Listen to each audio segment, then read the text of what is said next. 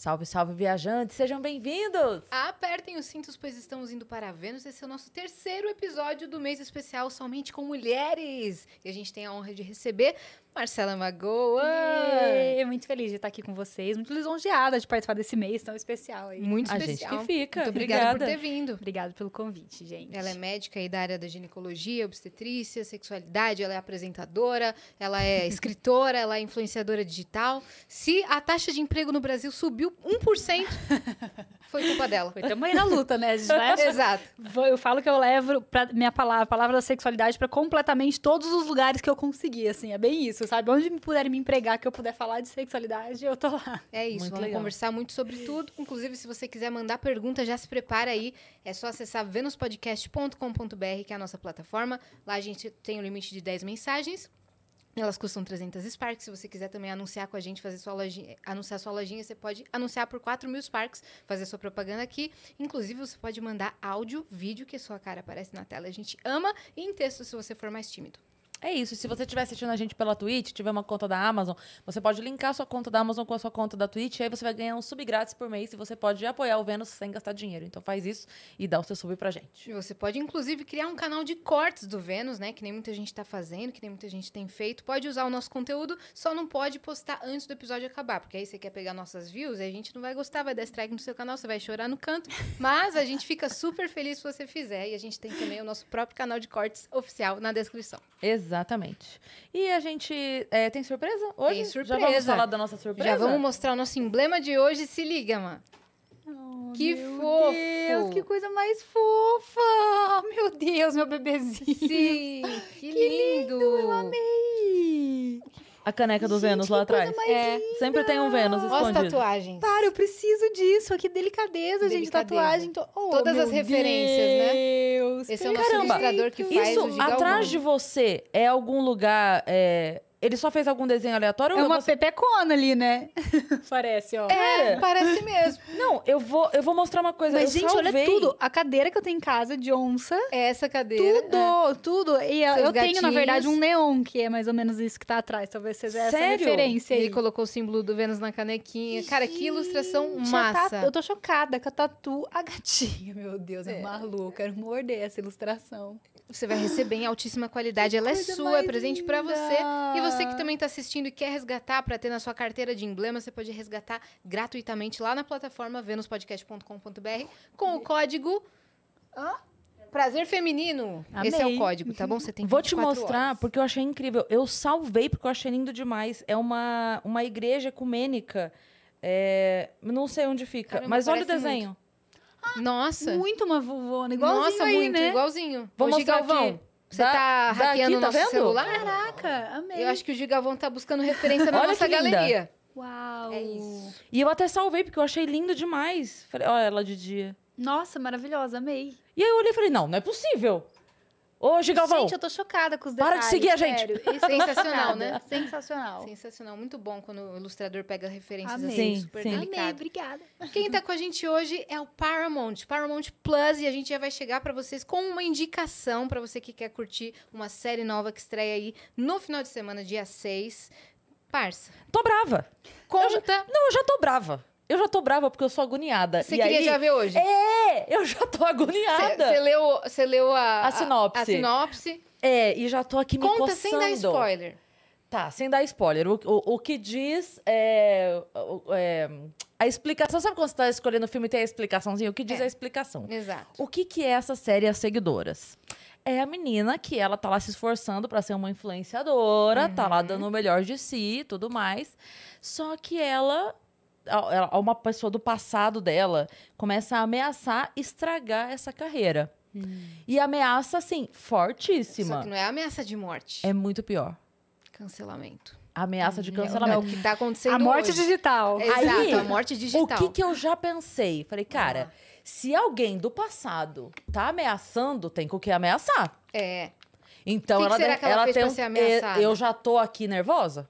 Eu bem sei. Então, Lá alguma coisa Brother, eu ela pensava fez. se o povo que, do Tinder ia me ameaçar quando eu, quando eu saísse. Vou, vou soltar seus nudes. Então, Só que o que rola na série, a transição é, ela vai de uma vida perfeita de uma influenciadora digital pra uma serial killer. Boa tarde. Não, gente, olha só, a, a, a premissa da história já começa deixando a gente desesperada, porque assim, a- o primeiro assassinato dela na trama Uhum. acontece no dia que ela comemora 100 mil seguidores. Hum, que gostosinho. Ó, a, gente, a gente compra bolo e salgadinho. Ela vai matar alguém. É. Eu acho que tem alguém sendo mais divertida que a gente. Só que no meio desse caos que tá a vida dela, ela ainda quer fingir. O objetivo dela é fingir que a vida dela é perfeita, é conquistar mais seguidores. Então, tô muito curiosa pra saber o que, que vai Nossa, eu tô acontecer muito curiosa. na trama. Estreia dia 6, Dia domingo 6. agora. É. Eu já tô aliviada que no dia 6 eu não tenho show, porque eu vou poder assistir. Lá no Paramount Plus. São seis episódios de 30 minutos cada. Estão bem tranquilinho. É isso. Né? Vai, vai saindo Ai, semanalmente, que tá?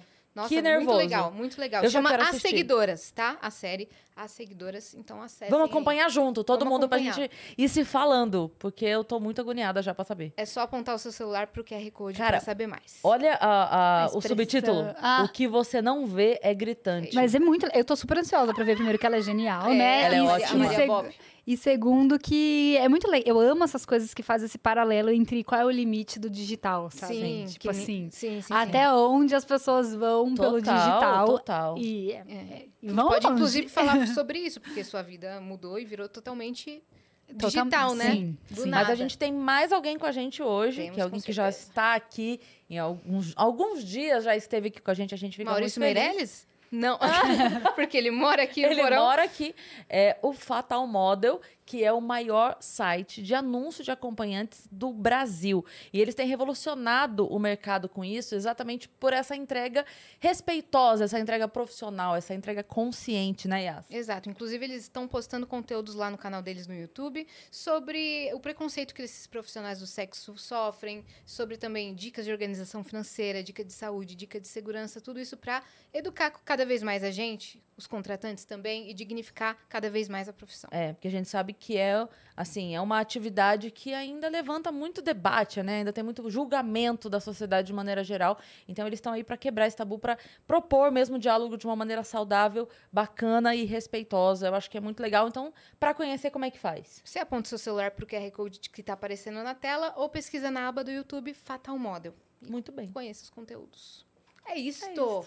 Boa. Demos todos os recados. Todos os recados dados, uma aguinha É e isso. vamos papear. Bora. Bora Bem-vinda. Kima. Como é que tá a sua semana? A gente sempre gosta de saber. Pois é, começou do meio, né? Estranho essa semana aí. Eu curti um pouquinho esses dias de feriado, fui viajar.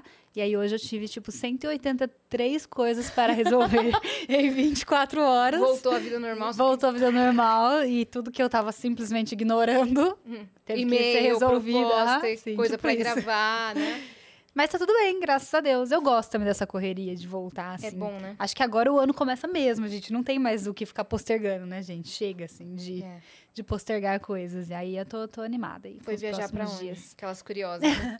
A gente tava em Patacho. Sabe onde é? Não. É Alagoas. Alagoas. É uma praia bem legal, Que lá. legal. Fica próximo de Maragogi, Milagre, sabe? Nossa, deve ser lindo, então. A gente fez um carnapaz, assim, tipo, Aham. pegamos uma casinha, eu fui com a Gisele, do BBB também, Hum. namorado dela, mais uns amigos dela e a Lu. E aí a gente ficou mais de boinha lá, Que uns gostoso, dias mais cara. de boa. Que Gostoso gostoso demais, né? Eu sou fã de praia demais, gente. Lá é assim, de mar, eu acho que um dos mais bonitos que eu já vi na vida, assim. Fiquei chocada com a beleza do lugar. Bom que renova, né? Renova a alma e já voltou pra, pra loucura. Pelo menos voltou Com tranquila, certeza. renovada. Quem, quem que falou pra gente que a mãe é fã de Maceió e que aí e fala assim, não, Caribe? Ah, é legalzinho, ó, é bom mesmo. Quem que falou isso pra gente Mas aqui? Maceió. Foi o Lucas Veloso? Não sei. Não, Foi a Maclá. a Maclá, Ah, é, é que ainda o verdade. episódio não foi é ao ar. verdade. Foi Mas, a cara, foi muito engraçado ela falando isso. Não, porque minha mãe é fã de Maceió. E assim, Caribe? Hum, Maldivas? Bom, Hum, ah, é Maldivas ok. Mas, gente, Mas- lá é. O mar é impressionante. não sei Lindo, se vocês né? conhecem, mas é tipo impressionante. Não Ah, é quentinha a água e tem aquela vibe Brasil que é diferente do Caribe. Sim. Perdão, pro Caribe, que é muito legal também. Mas Caribe tá Brasil é assistindo a gente, Brasil. desculpa. pra galera do Caribe, tá? Nossa, o Caribe. Os influenciadores do Caribe não brigarem comigo. desculpa. mas realmente lá é bem, bem legal. Como é É que... impressionante. Vamos começar do começo da sua vida. Vamos. De onde, de Ai, onde você você, tá mais é, de onde Claro, você você quer-. Quer puxar pra Aqui, ó. esticar o pé também? Pode puxar, Aqui, tá? assim. Fica à vontade. Isso, Adoro, você tá sentadinho. Onde é que você nasceu? Você tem mais irmãos? Como é que é? Tá, eu nasci no interior de São Paulo mesmo, uma cidadezinha chamada Rancharia, bem interior mesmo. Tinha, na época que eu morei lá, tinha uns 28 mil habitantes, assim. Caramba. Pequenininha, né? Pequenininha. O que foi ótimo. Acho, para o desenvolvimento infantil, eu acho tão bom você crescer no Claro. interior, gente. Uhum. Eu tenho umas memórias tão incríveis, assim. Brincando na E rua. Total, assim, total. E eu vivi lá bastante. Eu fui embora de lá, eu já tinha 14 anos. Então, tipo, minha infância foi aquela que durou bastante, sabe? Que você realmente, que eu realmente tive, brinquei muito. Parece que a criança é muito. criança há mais tempo, né? No interior. É. Eu tive muito, eu não sei, a gente sempre tem esse olhar, né, nostálgico de achar que a nossa infância foi melhor do que a infância da atualidade, né? Mas eu tive essa sensação de que eu vivi muito porque era, ah, era o tempo todo na rua, era o tempo todo com um monte de criança, era o tempo todo exercendo a criatividade de todo jeito que dava pra brincar, né, Pra para ficar fazendo as coisas. Então, eu sinto que eu vivi muito, tanto que assim, quando eu mudei para uma cidade maior, eu com 14 anos eu era muito menininha perto da galera, sabe, da Sim, cidade, sim. assim. Eu vim pra São Paulo fazer meu terceiro colegial. Nossa, era tipo, tipo assim. Completamente uma vida, disparado. né? Tanto que eu, eu lembro que a primeira aula que eu fui, assim, primeira vez que eu fui, primeira aula que eu fui na escola, eu fui de aos tênis, all star, moletom, tipo, igual as pessoas iam no interior. E cheguei na escola, era tipo um. Garotas Sim, malvadas, sabe? Eu era, tipo, a, a menina mais, tipo assim, uma criança na sala de aula. Eu lembro que, então, pra mim teve muita diferença, assim, desse desse aprendizado de, de ser ma- mais criancinha e daí tá numa cidade maior, a galera já era um pouquinho mais pra frente, assim. Tenho irmãos, tenho seis irmãos no total, que meus pais são separados. Então, meu, eu moro morei a vida toda com minha mãe e com meu padrasto. Meus pais se separaram, eu era bem nova, tinha dois anos. E então, tenho uma irmã do primeiro, casamento, do casamento dos dois. E depois minha mãe casou e teve mais dois meninos. E meu pai casou e teve mais três filhos. Então, essa é essa galera. Seis, Bastante. seis irmãos no total. É, sempre tem que explicar o rolê todo. Aham. Eu falo seis, todo mundo fica tipo, nossa, meu Deus. E morei lá, morei lá até meus 15, depois morei numa cidade lá próxima que já é um pouquinho mais conhecida, chama Presidente Prudente. Você já É, deve já ter é ouvido falar alguma vez na vida. Uhum. Depois vim embora para São Paulo e fiz colegial aqui e voltei para fazer medicina lá. Uhum. Na sua Lá no família, interior. sua família já era de médicos? Não, Não era surgiu? de médicos. Eu sempre. Eu, fa- eu falo que eu tô. eh, Na terapia eu fico tentando entender, né? Que ela fala pra mim, nossa, mas você tem dois lados muito nada a ver, né? Tipo, um lado médico, um lado totalmente comunicação, assim, que geralmente tão distante um do outro. Mas eu sempre gostei, não sei o que eu sempre falava para minha mãe que queria, não sei de onde tirava essa referência. Eu, a minha infância tinha muito aquele plantão médico, lembra desse programa? sim, sim. Não sei se daquilo lá me inspirava, mas eu tinha um rolê também que eu era muito nerd. E eu amava ser nerd. Uhum. Tipo, eu amava que o povo falava, tipo, gente, que menina inteligente, sabe? Assim, eu, minha irmã, eu tinha uma irmã, eu tenho uma irmã mais velha muito linda, então eu acho que eu falava, gente, eu nunca vou ser linda assim, então melhor eu ser a filha inteligente, né? Então eu fui crescendo com isso, assim, quero fazer o que for mais difícil, o que for mais isso. E aí isso também acho perfeita. que quero ser a mais inteligente, quero fazer o rolê mais difícil. E acho que fui também arrastando, isso terapeutizado, agora eu consigo compreender, Você né? tá analisando agora. Porque teve vários momentos que eu quis ir para outro caminho, né? N- Nesses alguns momentos na- no colegial que eu falava, gente, acho que eu vou fazer moda, acho que eu vou fazer jornalismo, acho que eu vou fazer outras áreas de comunicação. Eu pensava, ah, não, é meio óbvio que eu vou ser médica na cabeça das pessoas. Porque foi um como era a isso. pontuação mais difícil do vestibular, Era, era a coisa mais difícil, Era né? a Todo coisa mundo mais que, difícil, nossa, filho nisso. médico, era, era isso. Eu acho que teve um, um teco disso no fundo. E teve essa coisa desde sempre eu gostar de cuidar. Eu sempre falei pra minha mãe que eu gostava, que eu gostava de cuidar de gente. E foi aí que eu fui fazer medicina. Nesse, acabei fazendo medicina e amei fazer medicina, obviamente. Amo minha profissão. Mas também entendi hoje como linkar os dois mundos que eu gostava tanto, né? Através de trabalhar com comunicação e escolher algumas formações dentro da medicina que me permitissem também trabalhar com isso, tipo a sexualidade, é uma coisa que tem muito espaço, né, para comunicação, assim. Uhum, Então foi, a- foi um equilíbrio legal. Sim, pouco. É. é, Agora a gente fala um comparado- pouco mais, é, né? mas Mas Em proporções, assim, se for comparar, se fala muito pouco. Muito né? pouco. Nossa, eu lembro quando eu comecei, porque eu comecei a falar no meu Instagram de sexualidade, eu morava lá no interior ainda. E eu. Isso foi o quê? Tipo, 2017, assim, só o salto gigante que já teve de lá pra Nossa. cá. Porque quando eu comecei, o povo ficava tipo, meu Deus, como assim? Você não Uhum. tem vergonha? Tipo, que absurdo você falar isso no seu Instagram. Era um mico, assim, falar de sexualidade. Sim. E aí agora a gente já Até vê bastante Entre a espaços. família, assim, era meio que, Não, que um tabu, né? Sim, não, é ainda, né? Pra dentro das famílias, né? Pra todo mundo ainda, eu acho que é um tabu grande. Mas falar abertamente era uma coisa assim. As pessoas não conseguiam conectar que isso era uma profissão ou que precisava se falar sobre o assunto, né? Ficava aquela coisa do, nossa, aquela É que menina que fala de sexo na internet. Meio que se retroalimenta a desinformação e o preconceito. Quanto mais preconceito, menos você fala. Quanto menos você fala, menos informação. Menos informação, mais preconceito. É aí. Mais preconceito não se fala e aí a gente fica aqui eternamente, né? Exato. Então, em, em algum do- lugar isso tem que quebrar. Em algum lugar desse ciclo tem que quebrar. É. Então vai ter que ser na informação. É o ciclo do tabu, né? Assim É. que se fazem os tabus, né? Ninguém fala sobre isso, porque todo mundo tá com vergonha de falar sobre isso. Essa desinformação fica ali perpetuadíssima Sim. e a gente fica firme nesse, nesse, nesse rolê. E sim, e, aí a gente tem umas pessoas que tem que dar a cara a tapa, né? Pra ir Sim. falando e, E levando diferente. Usar um o espaço que tem e a voz que tem para tratar de assunto que às vezes a pessoa sozinha em casa não consegue enfrentar, né? Com a Sim. família, com. Eu contei pra Yas uma vez que eu, eu peguei o Uber e aí o motorista do Uber a gente tava assim, e daí eu, eu- foi na época da rádio, que eu tava indo pra rádio, e a gente tinha tido um debate mega importante lá, exatamente sobre isso, e aí o cara do Uber falou: Eu preciso te agradecer. Eu voltei a falar com meu filho por tua causa. Olha só. Por causa de uma Olha coisa que você falou na rádio, sobre que o mundo Nossa, já é cara. muito difícil lá fora e que é, eu não posso ser mais um problema na vida do meu filho, porque ele já enfrenta muito problema lá fora, muito preconceito, e eu tenho que ser amor pro meu filho. E eu fiquei assim.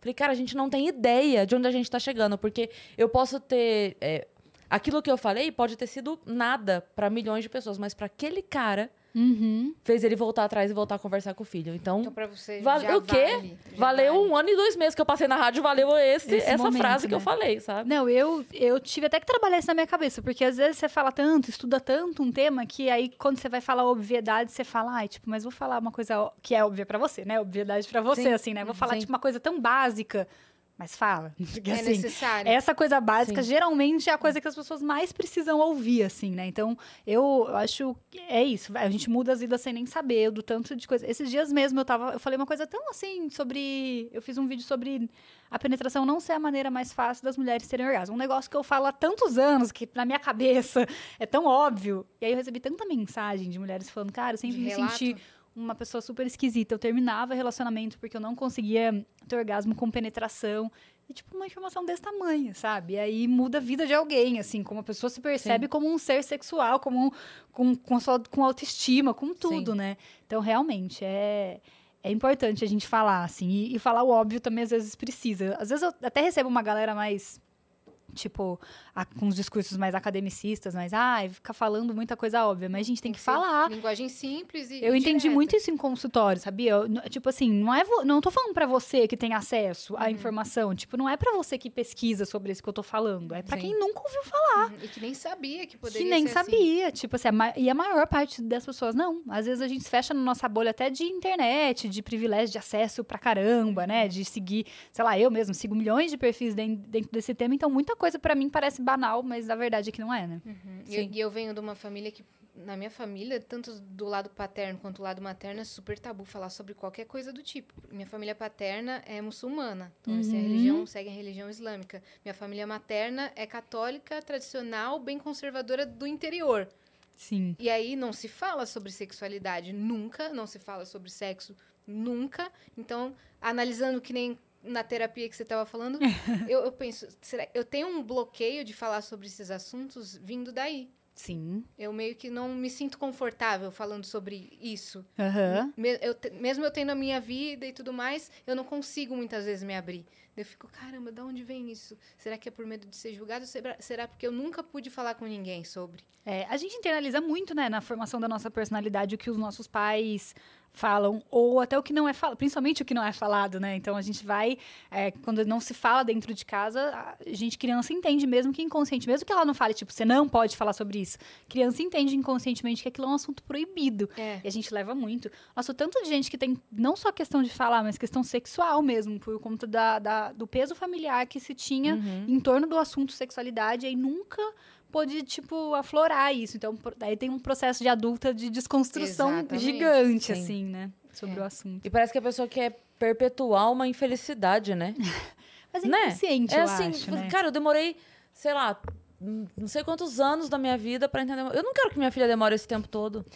Você sabe, sabe? que eu, eu ouvi isso, essa frase muito doida, né? Eu escutei essa frase de uma ex-sogra minha, inclusive. Uma vez ela falou pra mim, desde o processo que eu comecei a entender feminismo, aí eu... a gente passa por aquele período que, tipo, começa a chocar as pessoas, né? Quando você começa a entender as coisas, e aí, tipo, você sai daquela boneca para uma pessoa questionadora sobre as coisas. É. E ela falou pra mim é, que eu tava uma mulher muito difícil, porque ela demorou, tipo, 50 anos da vida dela pra agir do jeito que eu tava agindo com 28. E e eu falei, mas que bom, não é? Você não acha bom? Olha o tempo Tipo, que eu tô e ela, ganhando. e ela, ganhar falando, e ela 30 achando ruim, assim. É. Eu falei, que bom que eu não precisei, tipo, viver 50 e poucos anos pra alguém falar pra mim, pra eu um dia descobrir que eu não precisava ter passado por nada dessas coisas, assim. Que ótimo que eu descobri com 20 e poucos. Que agora eu tenho menos tempo da minha vida vivendo coisas que eu não precisava viver. Sim. Mas é uma. É, é inconsciente, eu acho, também, né? Tipo, não é nenhuma perpetuação proposital, que eu não quero que você descubra. Mas é, a minha dificuldade de lidar com o assunto também me impede de verbalizar. Sim. E se eu verbalizar, principalmente pais, né? Se eu não sei lidar com uma coisa, eu verbalizo, essa criança vai me questionar. Vou fazer o quê?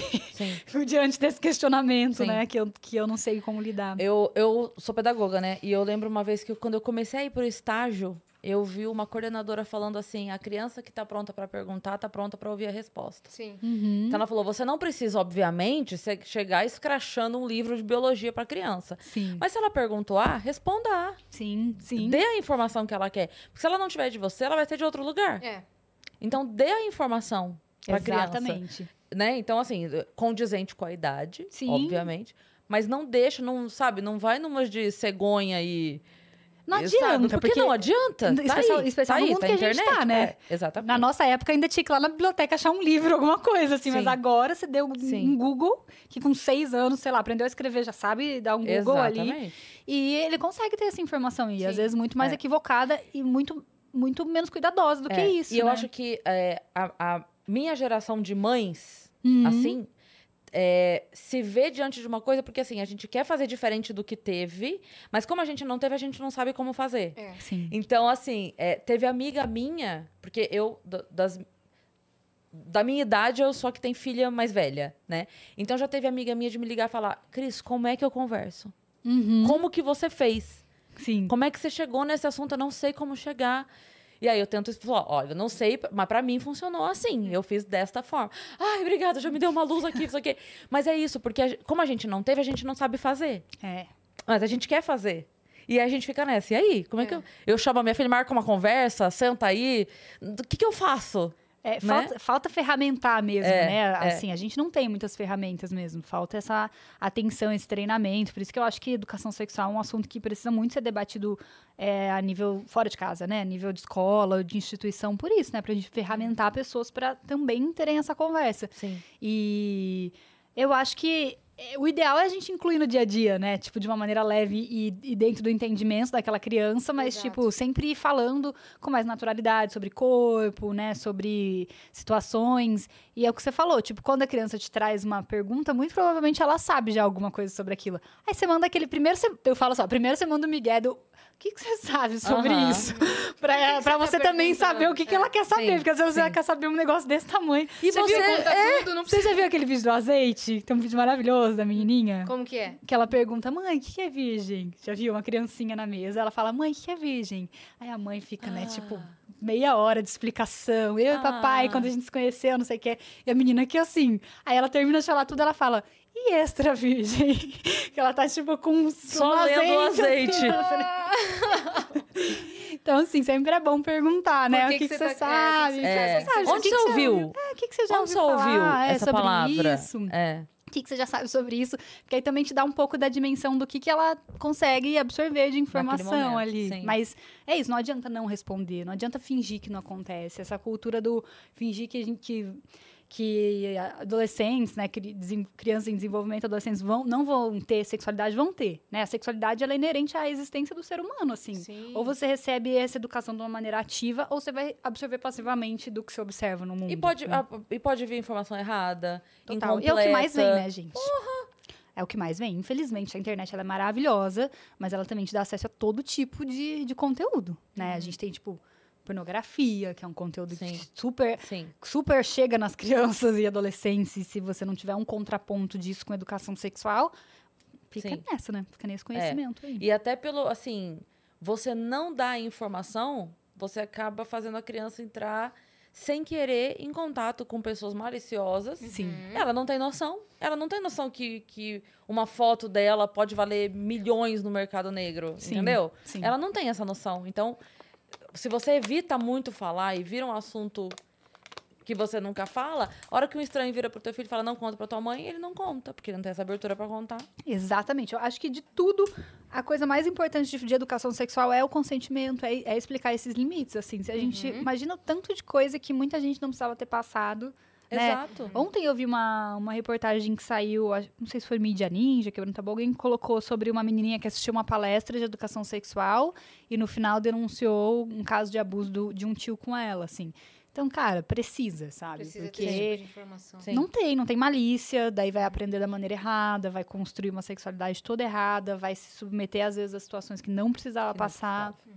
Então E é, é- importante. A gente citou aqui outro dia da série lá do João de Deus. Hum, E como quando uma fala, vem 300 casos, né? sim, sim. De um monte de gente que passou pela mesma situação. Se, você, se a gente começa a conversar, assim, não sei se vocês já tiveram essa experiência de estar numa roda de mulheres e abrir esse assunto. Assim. Já é impressionante. Cara, é muito Todo mundo chocante. teve É, todo mundo tem. Em geral, as pessoas não falam muito ativamente, mas se você começa o assunto, cara, é muito triste, assim. Sim. Quase, quase, sei lá, pelo menos umas nove, vai, vai, de oito de dez mulheres que, que você tá numa roda, geralmente já passaram por alguma Sim. coisa, É. né? Que marcou. Então, é, esses limites precisam ser bem estabelecidos na cabeça das mulheres para que elas não passem por isso, Uhum. na cabeça dos homens também, porque não é nem ensinado o que, que é consentimento, né?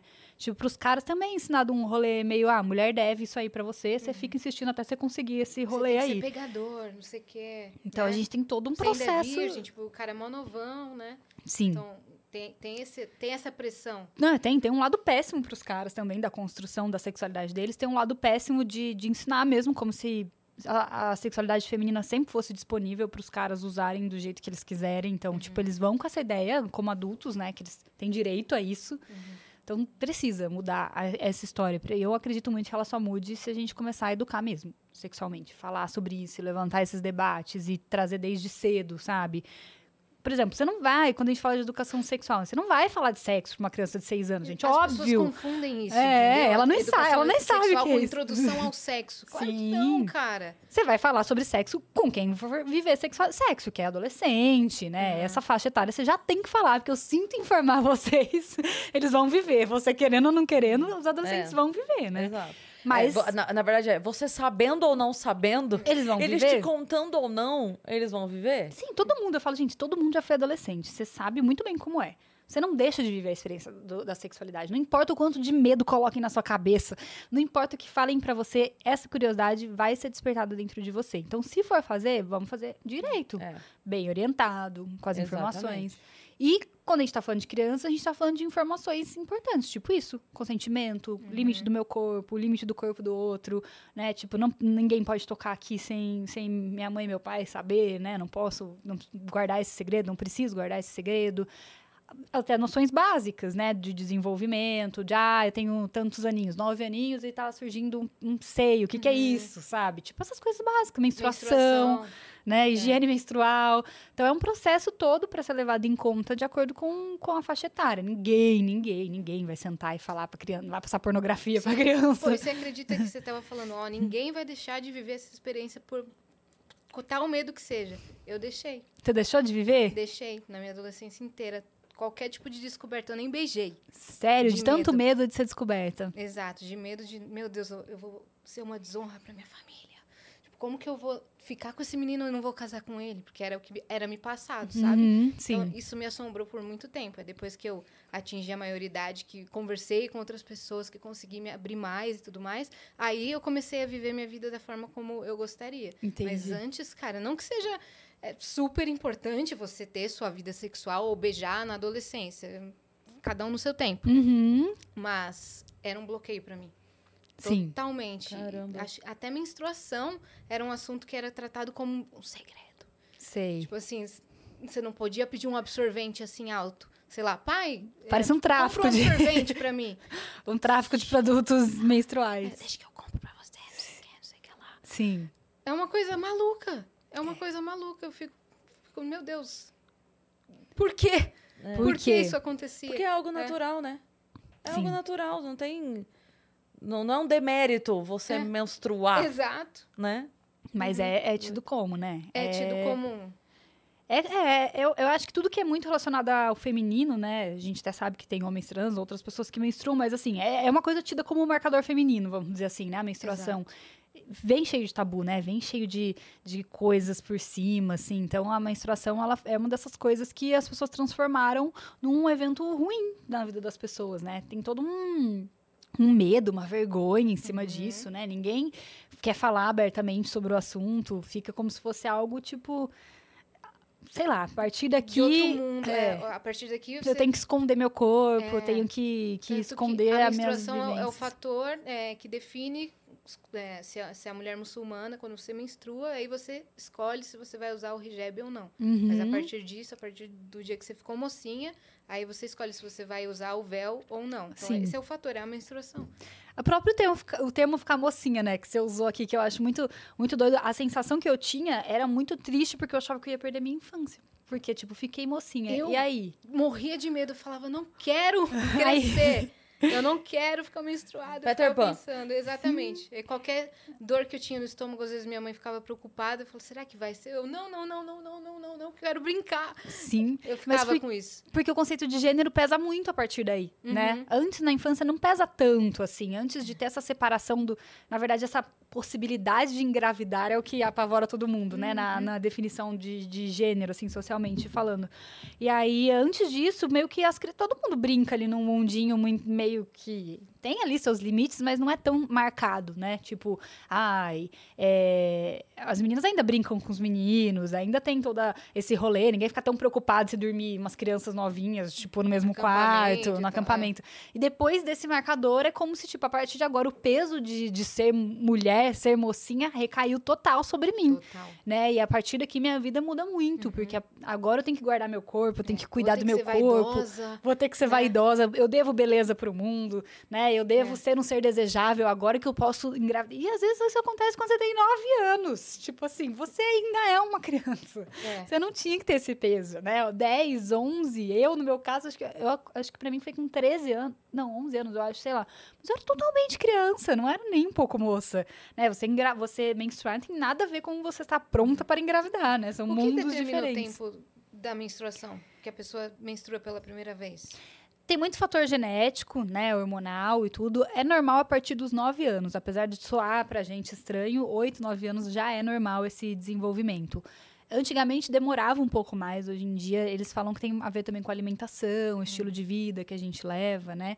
Mas tem toda uma série de fatores que influenciam aí quando vai descer pra você. Né? É um desenvolvimento que passa por etapas que a gente que que cuida, né, quem é o cuidador da criança, o médico que está acompanhando, consegue ver um pouco essas etapas acontecendo ali. Então, surge pelinho no corpo, surge os seios. Se for antes dos oito anos, tem que ter um bloqueio disso, porque é uma puberdade precoce, a gente chama. Certo. Se for nessa faixa etária, é considerado normal e aí tá liberado Essa geração de meninas desenvolvimento. tá, tá menstruando antes? Então, é, tem, eles têm, tem uns estudos que falam que sim, que atualmente as meninas menstruam um pouco antes do que menstruavam antigamente. Antigamente era na faixa dos 14, 15 É. anos. Eu fui com 13. É, e eles falam que atualmente sim, que provavelmente tem a ver mais com a alimentação, estilo de vida que a gente leva hoje em dia. Uhum. E quando, qual que foi o fator decisivo que te levou a, a, a falar sobre isso? Eu tenho um irmão que é trans, né? E, e aí a vivência dele me, me deixou muito alerta sobre como ninguém falava, sabe? Tipo, eu, eu escutei com eles coisas que eu nunca tinha ouvido na minha vida, assim, problemas e questões que eu nunca tinha parado pra pensar.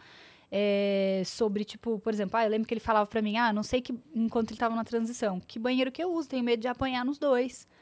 E aí, ele não podia ficar muito tempo fora de casa, porque se ele tivesse que ir num banheiro público, ele não sabia qual usar. Essas coisas foram Ele é me mais dando uma velho ou mais novo? ele é mais novo. E essas coisas foram me dando um negócio. Falei, gente, a gente precisa começar a falar mais sobre isso. E aí também, na minha residência, eu via muita demanda das mulheres, gente. Na, na formação de ginecologia e obstetrícia, nos ambulatórios as mulheres vinham muito, tipo, ah, doutor, eu tenho secura, eu não tenho libido, eu nunca, nunca tive um orgasmo. E os médicos faziam assim, aham. E corrimento? Tem, tipo assim, já ia pra parte biológica, que era pra afastar logo esse assunto da sexualidade. Eu, gente, mas ninguém vai responder essas mulheres. E eu não sabia responder também, não sabia nada sobre isso. E aí eu tive, tive um professor que, eu não sei, ele me escutou explicando alguma coisa pra alguém, aí ele falou, cara, você, você leva jeito, porque você não estuda sexualidade? Eu nem sabia que existia. Eu falei, existe isso? Ele falou, sim, existe. E aí eu fui estudar e aí eu fui me apaixonando, porque isso me mudou como pessoa também, né? E aí todo esse universo que eu tava vivendo com meu irmão, a minha própria sexualidade, até então. Demorou, até então não, antes eu já até tinha escutado, mas assim, demorei muitos anos pra saber que era uma pessoa bissexual. Tipo, gente, não sabia o que, que era, o que, que eu era. Ficava, o que, que eu sou? O que, que é isso, sabe? O que, que tá acontecendo comigo?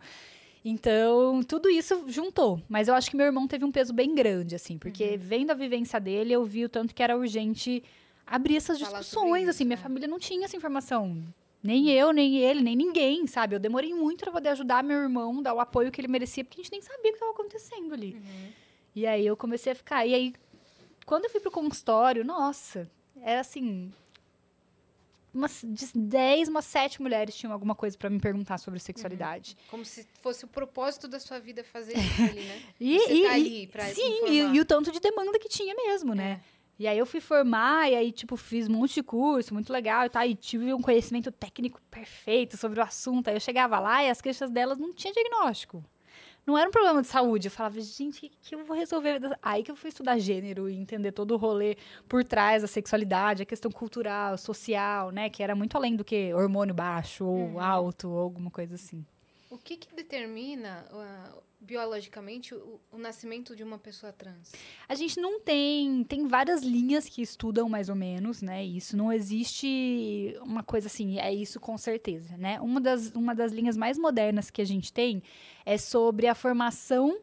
é, a libera intraútero, então a gente tem uma, forma, uma diferenciação ali, ali sexual, né? E depois ela, e ela é determinada por hormônios. Então essa diferenciação aconteceria anteriormente à liberação hormonal. Então quando o hormônio vem, essa diferenciação já teria acontecido, mais ou menos em linhas muito gerais. É isso, né? Então a gente tem essa diferenciação é, de quando vai surgir o genital ou não, né? E a gente tem os todo o esquema hormonal ali modulado. né? Então teria essa diferenciação do sexo genital e não teria essa diferenciação do sexo na cabeça, vamos dizer assim, né? No, no, no resto, na questão da modulação hormonal e tudo. Isso é uma das linhas que é mais aceitas, assim, hoje em dia. Mas a gente não tem nenhuma explicação é, que é 100% aceita sobre como é o desenvolvimento de uma Os pessoa estudos ainda trans. estão sendo Sim. feitos. É porque tem, tem criancinha que, que Desde nasce e não se sempre. identifica com o próprio Sim. gênero. Essa é uma das mais aceitas, assim, mas é muito difícil provar isso tudo, né? Porque a gente teria que estar isento de todo o contexto social, de tudo, para conseguir ter uma prova muito certinha. Mas tem uns estudos legais e, e grandes que mostram essa. A mesma coisa com, com sexualidade, né? A gente fica buscando qual é a explicação para o desenvolvimento de uma sexualidade de alguém. Mais para. Não para caracterizar isso como doença, pelo contrário, né? Mas para ter um tipo, cara, nasce assim, né? E não tem que ficar lutando contra Sim. um negócio que é inato e tal. Mas não existe uma linha só, é alguma coisa que você fale, não, é por isso aqui que isso aconteceu, né? Mas das pessoas trans tem mais a ver com isso. É um, seria um desenvolvimento do genital que aconteceria, tipo, antes do, do desenvolvimento cerebral. E aí esse desenvolvimento cerebral se dá depois, né? No sentido hormonal, essas modulações todas cerebrais hormonais, se daria depois. Então, já tem definido um genital e depois a modulação do resto. Uhum. Você, enquanto médica, o que, que você acha? Qual que é a melhor forma de lidar com, por exemplo, uma criança trans? O que, que você... Espera, não espera? Aham. Como é que... Tem que que que esperar, acha? em geral, né? É, a infância. Então, assim, muitas crianças trans não, não viram adultos trans. Existem crianças. Porque é muito comum na infância que você questione gênero, né? Que você não queira usar roupa, que você não queira brincar de tal coisa. Simplesmente porque às vezes não é uma coisa do seu interesse, Sim. né? E porque é muito, muito simples você pensar que, sendo mulher, se você cresce num ambiente com vários meninos, é muito fácil de você identificar ao seu redor que eles têm, já desde criança, que eles têm mais privilégio, que eles têm mais liberdade. Então, às vezes, por exemplo, no caso das meninas, muitas meninas se identificam já com. ficam negando usar vestido ou querendo jogar Sim. bola, simplesmente porque elas entendem que aquilo Sim. ali é uma atividade que dá uma liberdade pra elas maior do que se elas estiverem seguindo um Mais determinado comportamento. É. Então, assim, o ideal é esperar. Se você olhar as minhas fotos de criança, você vai falar assim, essa criança vai se identificar com Sim. o gênero masculino quando crescer. Pois Porque é. eu era a mais desengonçada. Isso aqui, ó, é- que é até hoje, era assim. De criança. Tem foto minha, já tá todas as meninas vestidinhas, eu tô de vestido meio assim, meio mano, sabe? É, claramente, se alguém olhar, se fosse tomar alguma providência naquele momento, seria essa. Ia falar, aqui, com certeza. E gênero é muito uma construção, né? Então depende muito do contexto. Gênero é uma construção social, né? Então depende Sim. desse contexto também que Eu você tá inserido ali. Eu até né? brinco com a Nani, com a Nani People, que eu falo assim que a Nani é tão feminina no jeito dela, nas coisas, nas decisões, no andar, no se vestir. Ela é tão feminina que eu falo que se botar eu e a Nani uma do lado da outra, vão falar, e essa cabeluda aqui nunca me enganou. é, certeza, certeza. Porque, cara, Se não- fosse perguntar se quem... fosse pergu- exatamente, se fosse perguntar, se alguém não soubesse, botasse uma do lado da outra, ia, cara, não tinha como, sabe? Sim. Mas é exatamente isso, é essa identificação que não, não tem como prever, cara, e a- né? e a gente prende muito com uma caixinha, né? Então, tipo... Estereótipos de. de estereótipos de gênero mesmo, né? Então, assim, existe esse questionamento, pode acontecer na infância, em qualquer fase da vida, e não quer dizer que, que essa pessoa realmente tenha uma questão de ser uma pessoa trans, né? Pode ser só que ela não se identifique com alguns aspectos do gênero, mas ela não quer se identificar com outro gênero, Sim, né? Ela não, sim. não se entende diferente de mulher. Só eu me entendo como uma mulher que não gosta de vestido, tipo, tudo bem, sabe? E é engraçado como esses é, alguns gostos são aceitos e outros gostos são questionados, né? Sim. Porque assim, a- desde o vestido, desde o eu gosto de vestido, eu não gosto de vestido, a- desde isso até o, ah, o, o gosto sexual, por exemplo. Então, assim, você consegue entender, é, sei lá, a mulher que gosta de uma relação que dure mais tempo na cama e a outra que gosta de uma relação que dure menos tempo na cama. Isso você consegue entender. Mas uma pessoa que goste do mesmo gênero, a outra. Aí isso. Aí isso- parece que o teu limite de compreensão do gosto. Ah, não, até aqui eu vou, mais que isso eu não vou, sabe? É, o limite da compreensão da liberdade da gente esbarra na onde fere o patriarcado. A verdade é essa, né? Tipo assim, se feriu o patriarcado, onde é óbvio que a mulher, que mulher gosta de homem. Tipo, como você vai ferir essa, essa lógica? Quem é que não vai gostar disso aqui? Que é, o- sabe? Então, essa, isso é geralmente mais questionável, né? É mais questionado. Tipo, e tanto que você vê que elementos de fem- feminilidade são mais questionados no- nos homens gays, por exemplo, né? Por exemplo, você, a, pra gente, mulheres, passear ali um pouco em relação à roupa, tô falando, no, no, no gênero, é menos problemático, porque você está se aproximando mais. Se você quiser usar um terninho ou uma calça, você está se aproximando mais do que é poder na nossa sociedade, que é se aproximar da imagem do, do patriarcal.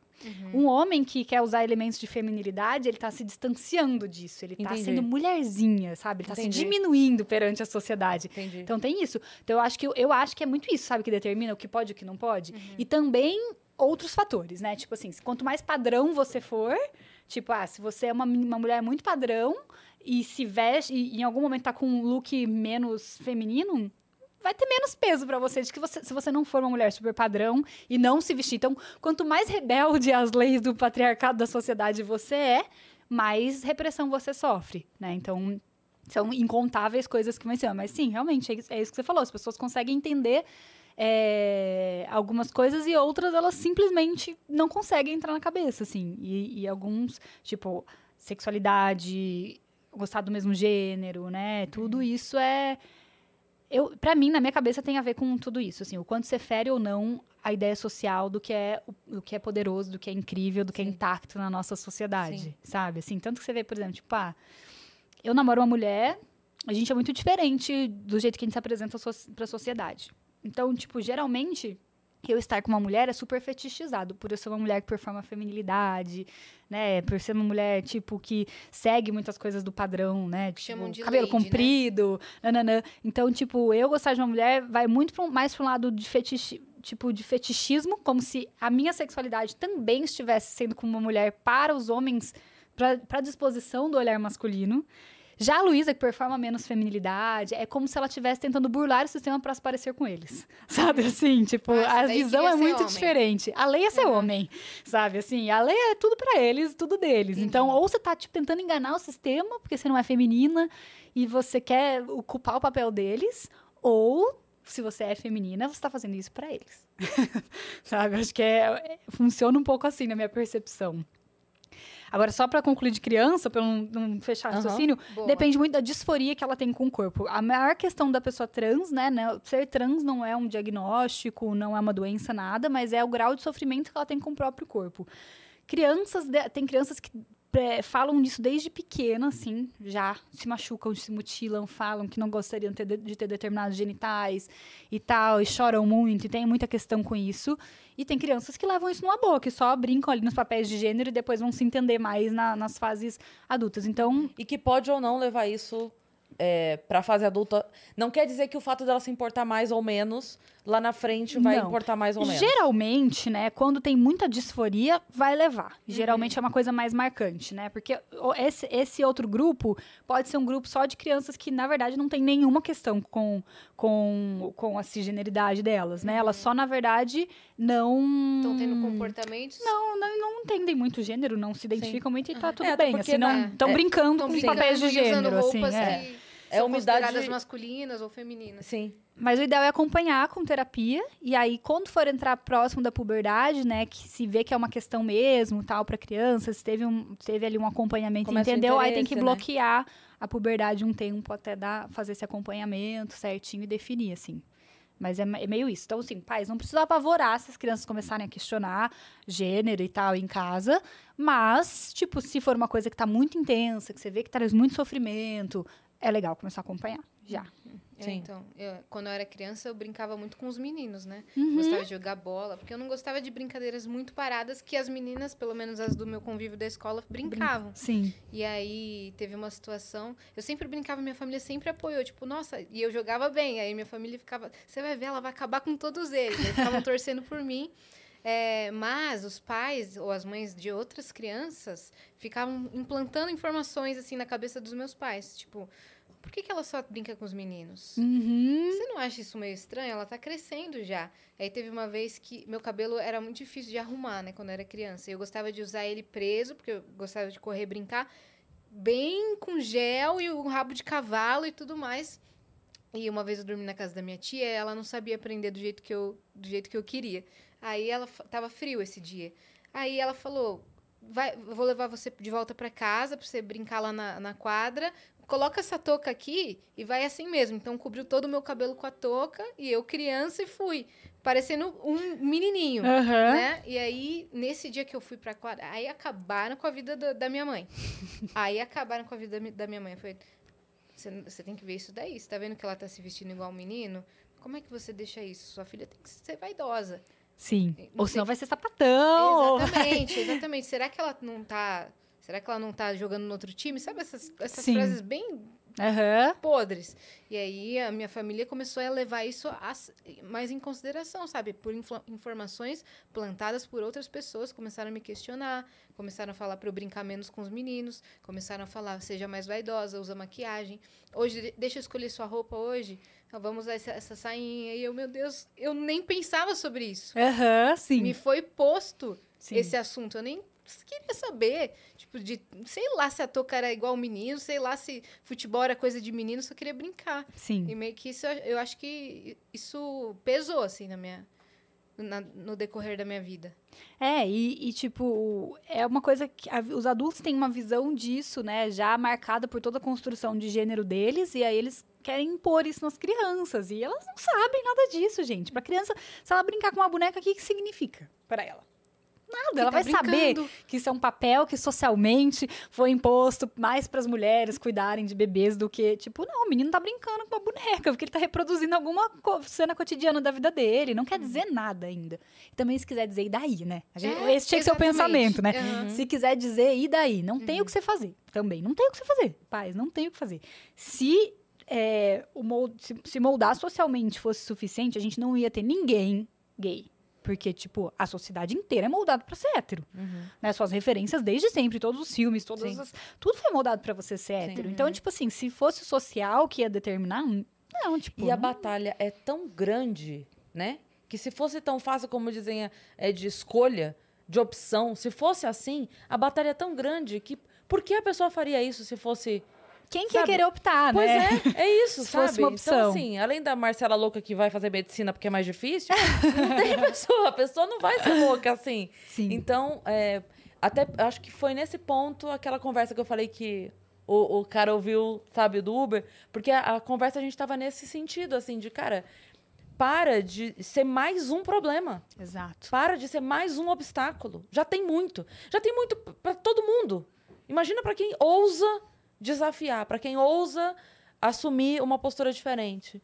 Então, para de ser você a mãe ou o pai também um problema na vida desse jovem, sabe? Que já tá aqui. Ele já tá doido com ele mesmo.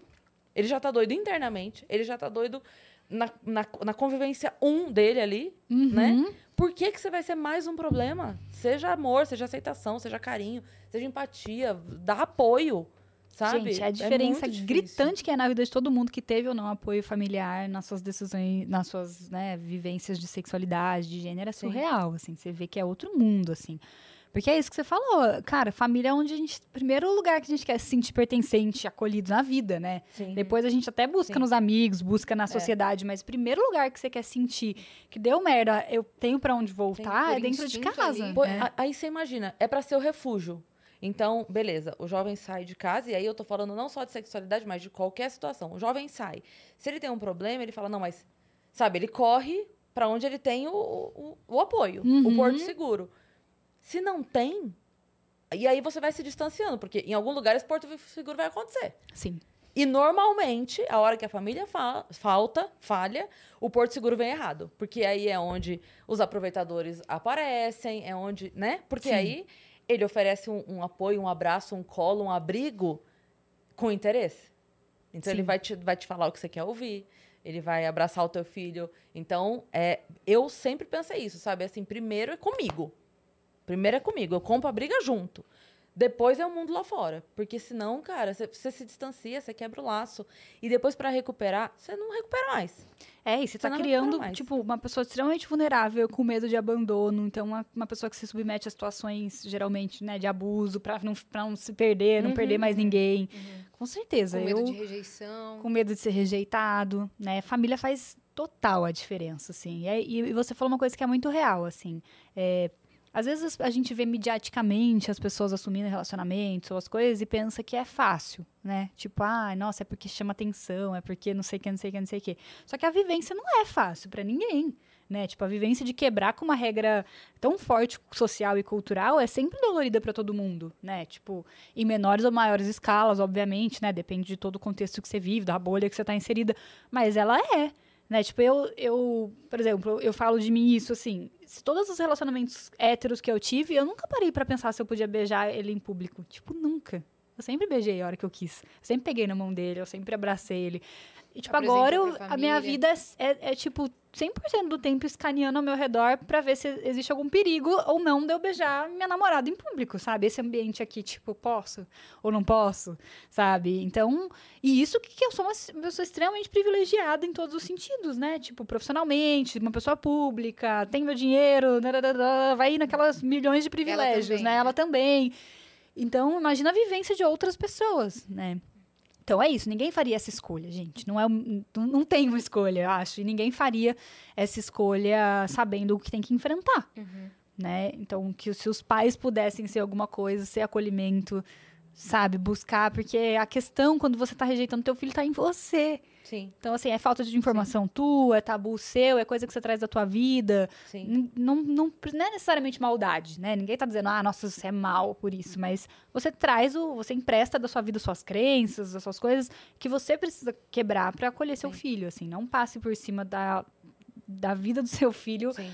por uma crença. É. né? Perfeito. Que, que é É, é, eu acho que é muito forte a gente pensar assim, que antes de qualquer coisa, e quando eu digo qualquer coisa, é qualquer coisa. Antes de qualquer coisa, é seu filho. Então, antes de ser católico, é seu filho. Antes de ser espírita, é seu filho. Antes de ser loiro, é teu filho. Antes de ser vesgo, é teu filho. Antes de ser. É teu filho. Antes, antes. Primeiro de tudo. Quando fecundou, antes de determinar qualquer coisa a respeito daquele ser humano, a primeira coisa que ele foi é teu filho. Então, nada pode vir antes disso. Nada. Exato. Nada pode vir antes disso. Nossa, eu. E minha mãe sempre me falou uma coisa que eu sempre achei muito bonita, né? Tipo, sobre. Às vezes o povo pergunta pra ela, tipo, ah, tem meu irmão, tem eu em casa e tudo. E ela sempre falou: minha única regra pra eles foi que vocês não façam mal pra ninguém. Se vocês forem mau caráter, eu não vou conseguir apoiar você nessa atitude. Eu posso até te dar um suporte pra você tentar melhorar isso aí, mas você não sendo uma pessoa que tá fazendo mal pra outras pessoas, tá sendo, tipo, maldoso, você é minha filha. Eu vou deixar de te acolher porque você beija na boca de fulano ou de ciclano. O que, que eu tenho a ver com isso, sabe? Tipo, Sim. não tem nada a ver com isso. Ou que seu irmão quer, quer. Essa é a vivência dele. Cara, meu irmão era uma pessoa triste até o dia em que ele, ele falou pra gente quem ele era, sabe? Ele era uma pessoa fechada no quarto, depressiva, que não sai. E hoje ele é, tipo. A pessoa mais animada, mais legal, mais amada, com mais ciclos de amizade. Tipo, foi, foi apoio familiar que fez E isso. olha que loucura, né? Porque assim, é, quando os pais colocam, por exemplo, nem era essa situação, porque teu irmão não tinha essa imposição, era só uma questão dele, que ele levou o tempo dele pra contar, né? Uhum. É, mas eu, eu digo assim, eu acho que é, uma, é, uma, é um sentimento nato dos pais querer que o filho seja feliz, né? Uhum. A gente quer que o filho seja feliz. Então, será que o, o, o pai, a mãe, não pensa por um instante que, assim, eu estou impedindo o meu filho de ser feliz da maneira mais ampla possível, porque eu estou impondo a ele que ele não pode viver a verdade dele. Uma crença, né? Porque é uma crença sua. Então, assim, Nada mais. poxa, como meu filho gostaria, como meu filho seria feliz trazendo a, a companheira, o companheiro dele, pra vir almoçar na minha casa e não pode. Uhum. Por quê? Porque eu proíbo o meu filho dessa felicidade. Eu não dou o meu, o- ao meu filho o direito de ter essa felicidade. Então, olha que, que loucura, que privação que você tá fazendo com o teu filho. Porque o teu filho adoraria sentar na mesa contigo e tomar um café com o companheiro, com a companheira. E não pode. Sim. Então, é, para eu, enquanto mãe, assim, pensar que a minha filha pudesse um dia viver uma situação em que ela não pode compartilhar algo comigo por um bloqueio meu, isso me dói. Falo, não, ela tem que poder, sabe? Então, às vezes, já aconteceu, por exemplo, da Mariana é, gostar de alguém que eu não via como uma pessoa boa pra ela. Isso é diferente. Que não tratava bem, que não era o ideal, que eu não via, né? Mas nunca deixou de ser. Não, não. Então, aqui, pode trazer, vamos conversar. Vamos... Enquanto Sim. você tiver, sabe? Eu só tomei uma postura mais firme de me intrometer quando eu vi que ela tava num, num relacionamento abusivo que, que- leve até, mas pra mim não passa nada. não existe leve. Que eu virei pra ela e falei: então é o seguinte, você resolve, eu resolvo eu. Porque não vai, eu não vou ver você desse jeito. Não vou. Porque aqui passou do limite do. Sabe, já não era mais uma questão de ser legal ou isso não é legal. Passou do limite, então agora eu vou agir. Mas essa foi a única situação. De resto, não, jamais, jamais. Deixa, eu, eu fico imaginando isso, sabe? Enquanto mãe, eu tirando de um filho meu o direito de falar: mãe, faz a sua lasanha que eu gosto pra comer aqui com a pessoa que eu amo. Sim. Meu Deus, essa pessoa pode ser verde, não importa, sabe? Pode ter três orelhas, não interessa, pode ser o que for. Vai trazer e vamos sentar todo mundo e vamos comer, porque é a pessoa que você ama. Sim. É, e tem muitas, muitas pais que emprestam o discurso, ah, mas é porque eu tenho medo do que a sociedade vai fazer com você, eu não quero que você sofra. Então, comece, você, você. sabe? Exato. Tipo, E tem medo, na verdade, do que as pessoas vão falar. sim. entendeu? Porque ele vai viver isso, você tendo ou não tendo medo. Então, tipo, melhor que você esteja do lado Eles têm dele. medo de deles serem taxados como pais ruins que permitiram que isso acontecesse com o filho. Você permite que Sim. seu filho É. seja gay, que seja bi? que se- É. Nossa, Sim. isso, isso é errado perante a não sei qual religião. E aí a pessoa fica com medo de ser taxada como um É. pai ruim Sim, e priva o filho de ser livre, É. como ele é. sim. Exato. E, e não entende que, assim, quando o filho tem o apoio dos pais, ele fica até mais corajoso. Muito mais. Né? Você enfrenta o mundo, Porque né? aí, é, o que, que me importa? A minha mãe me apoia. Eu caguei pra tua opinião. Você não é nada na minha vida pra estar dizendo o que eu posso, que eu não posso fazer. Sabe quem me interessa? Minha mãe, que me ama, me aceita. E é isso que me importa. E até isso que você falou é legal, tipo, essa questão até do. Você falou do relacionamento abusivo e tal. Se você é uma pessoa acolhedora e que identifica e, e seu filho tem. é, sente, se sente a vontade de falar as coisas com você, é isso que pode acontecer, Você sabe? Você pode ser uma mãe que, que tá vendo o que tá acontecendo, sabe? você sim. pode. Esse filho pode se sentir confortável em te falar o que tá acontecendo. Eu tenho medo de estar vivendo uma relação, sei lá, que não é legal. Então tem, tem muita coisa, assim. Você só ganha quando você tem abertura para diálogo com os pais, né? A Sim. gente só ganha, assim. Quando os pais abrem essa porta, quando a gente- família abre a porta da gente poder se expressar, poder ser dentro de casa. Nossa, é maior ganho, Sim. assim. Eu, eu isso tenho muito orgulho dos meus pais, assim. Eles sempre foram essas pessoas que, tipo, não importa, sabe? Quer casar, casa, quer descasar, descasa. Você tá feliz? Tá feliz. Então, pronto. E é sabe? um ganho mútuo, sabe? Porque às vezes, assim, a gente fica olhando é, o lado do benefício disso pro filho. Uhum. É, então, a- eu entendo que você me diz assim, nossa, como é bom ter pais assim. E eu do lado, mãe, falo, pais, pelo amor de Deus, não, não se privem dos seus filhos. A minha fala é outra. Sim, Parem de se privar do filho de vocês. Não percam tempo, porque a vida passa assim. é verdade. Amanhã você tá com 80 anos, deixou de aproveitar a melhor fase do teu filho, de ver ele feliz. Para, para com isso. Não importa o que teu vizinho vai pensar. Dane-se. Amanhã você muda de casa. e onde foi parar esse vizinho? Dane-se o vizinho. Sabe? E o que, que ele tem a ver com isso, né? Exato. E assim, é, então ah, eu vejo como uma privação mesmo pros pais. É, mas é mesmo. Sabe? É. triste pro filho, é obviamente triste pro filho, que vai deixar de ter esse apoio, mas pais, não pensem que você tá s- sambando em cima do negócio, não, porque você também tá se lascando. Sim. Tá perdendo a presença da pessoa mais importante da tua vida. Por bobagem. É, e quando a gente vai ter filho, já tem que ir meio com esse pensamento, né? Você tá fazendo um ser humano, assim. Então, tipo, você não tá fazendo um molde, você tá fazendo uma Exato, pessoa, exato. né? Então, esteja Nossa, pronto isso- pra lidar com uma pessoa. E isso me atinge, assim, tão profundamente, que até por umas coisas idiotas... Sabe, você já viu aquele programa do Romani Health, do vestido... Que a mãe dá o vestido... Sim. Sabe a lógica do programa? Sei. A mãe tem o vestido dela, O vestido ela quer que a filha lá. use, e aí, então, é uma pessoa reforma o vestido da mãe e a filha escolhe um vestido zerado pra usar. Toda vez, toda vez, toda vez que a filha escolhe o vestido que era o vestido da mãe, nunca é por causa dela. E sempre mãe- as mães vêm com o papo assim: ah, mas é o meu sonho que ela casa com o vestido. Eu falo: é o teu demônio, não é o Casa dela. de novo você, Casa então. de novo você com essa merda desse vestido. Deixa a menina escolher o vestido dela.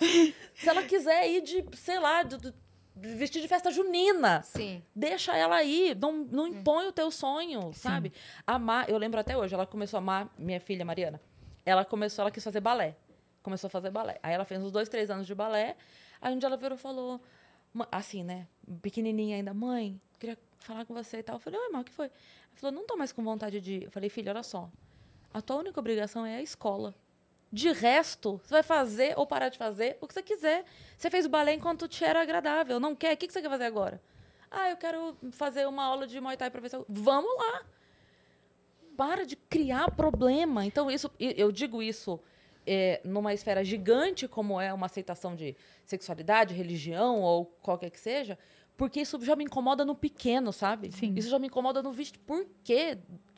Deixa uma menina usar o vestido dela pra casar. É o dia dela. É, você pode ser um potencializador de um ser humano, né? Isso. Ou você pode ser alguém que vai privar ele da vivência que vai fazer com que, muito provavelmente, ele tenha essas vivências ou escondidas de você, ou fique torcendo pro dia em que ele vai ficar longe de você, que é o que você falou, Sim. você perde, pra ele poder ter as vivências que ele sonhou. Pois é. Né? Então- Pois é. E aí, eu, eu- você vai criar um abismo entre a felicidade do seu filho e a sua presença. Uhum. Eu não quero ser um abismo entre Que a é muito felicidade do meu triste filho e a minha isso, né? presença. Tipo, nossa, eu sou mais feliz longe da minha mãe. Tipo, nossa, sabe? ou só, é ou só triste, consigo isso é ser eu de fato Longe dela, né? longe dela. Nossa, eu, eu ia morrer se, se eu vivesse isso, sabe? Sim. Não quero jamais. Eu quero fazer parte da felicidade da Por, minha filha por o isso tempo que todo. muitos adultos estão vivendo a adolescência na- na- nessa fase adulta, né? Porque não puderam ser eles mesmos quando, quando foram adolescentes. Então agora estão tendo vivências parecidas com o que era para ser feito na adolescência, O né? que queriam viver, né? É. E.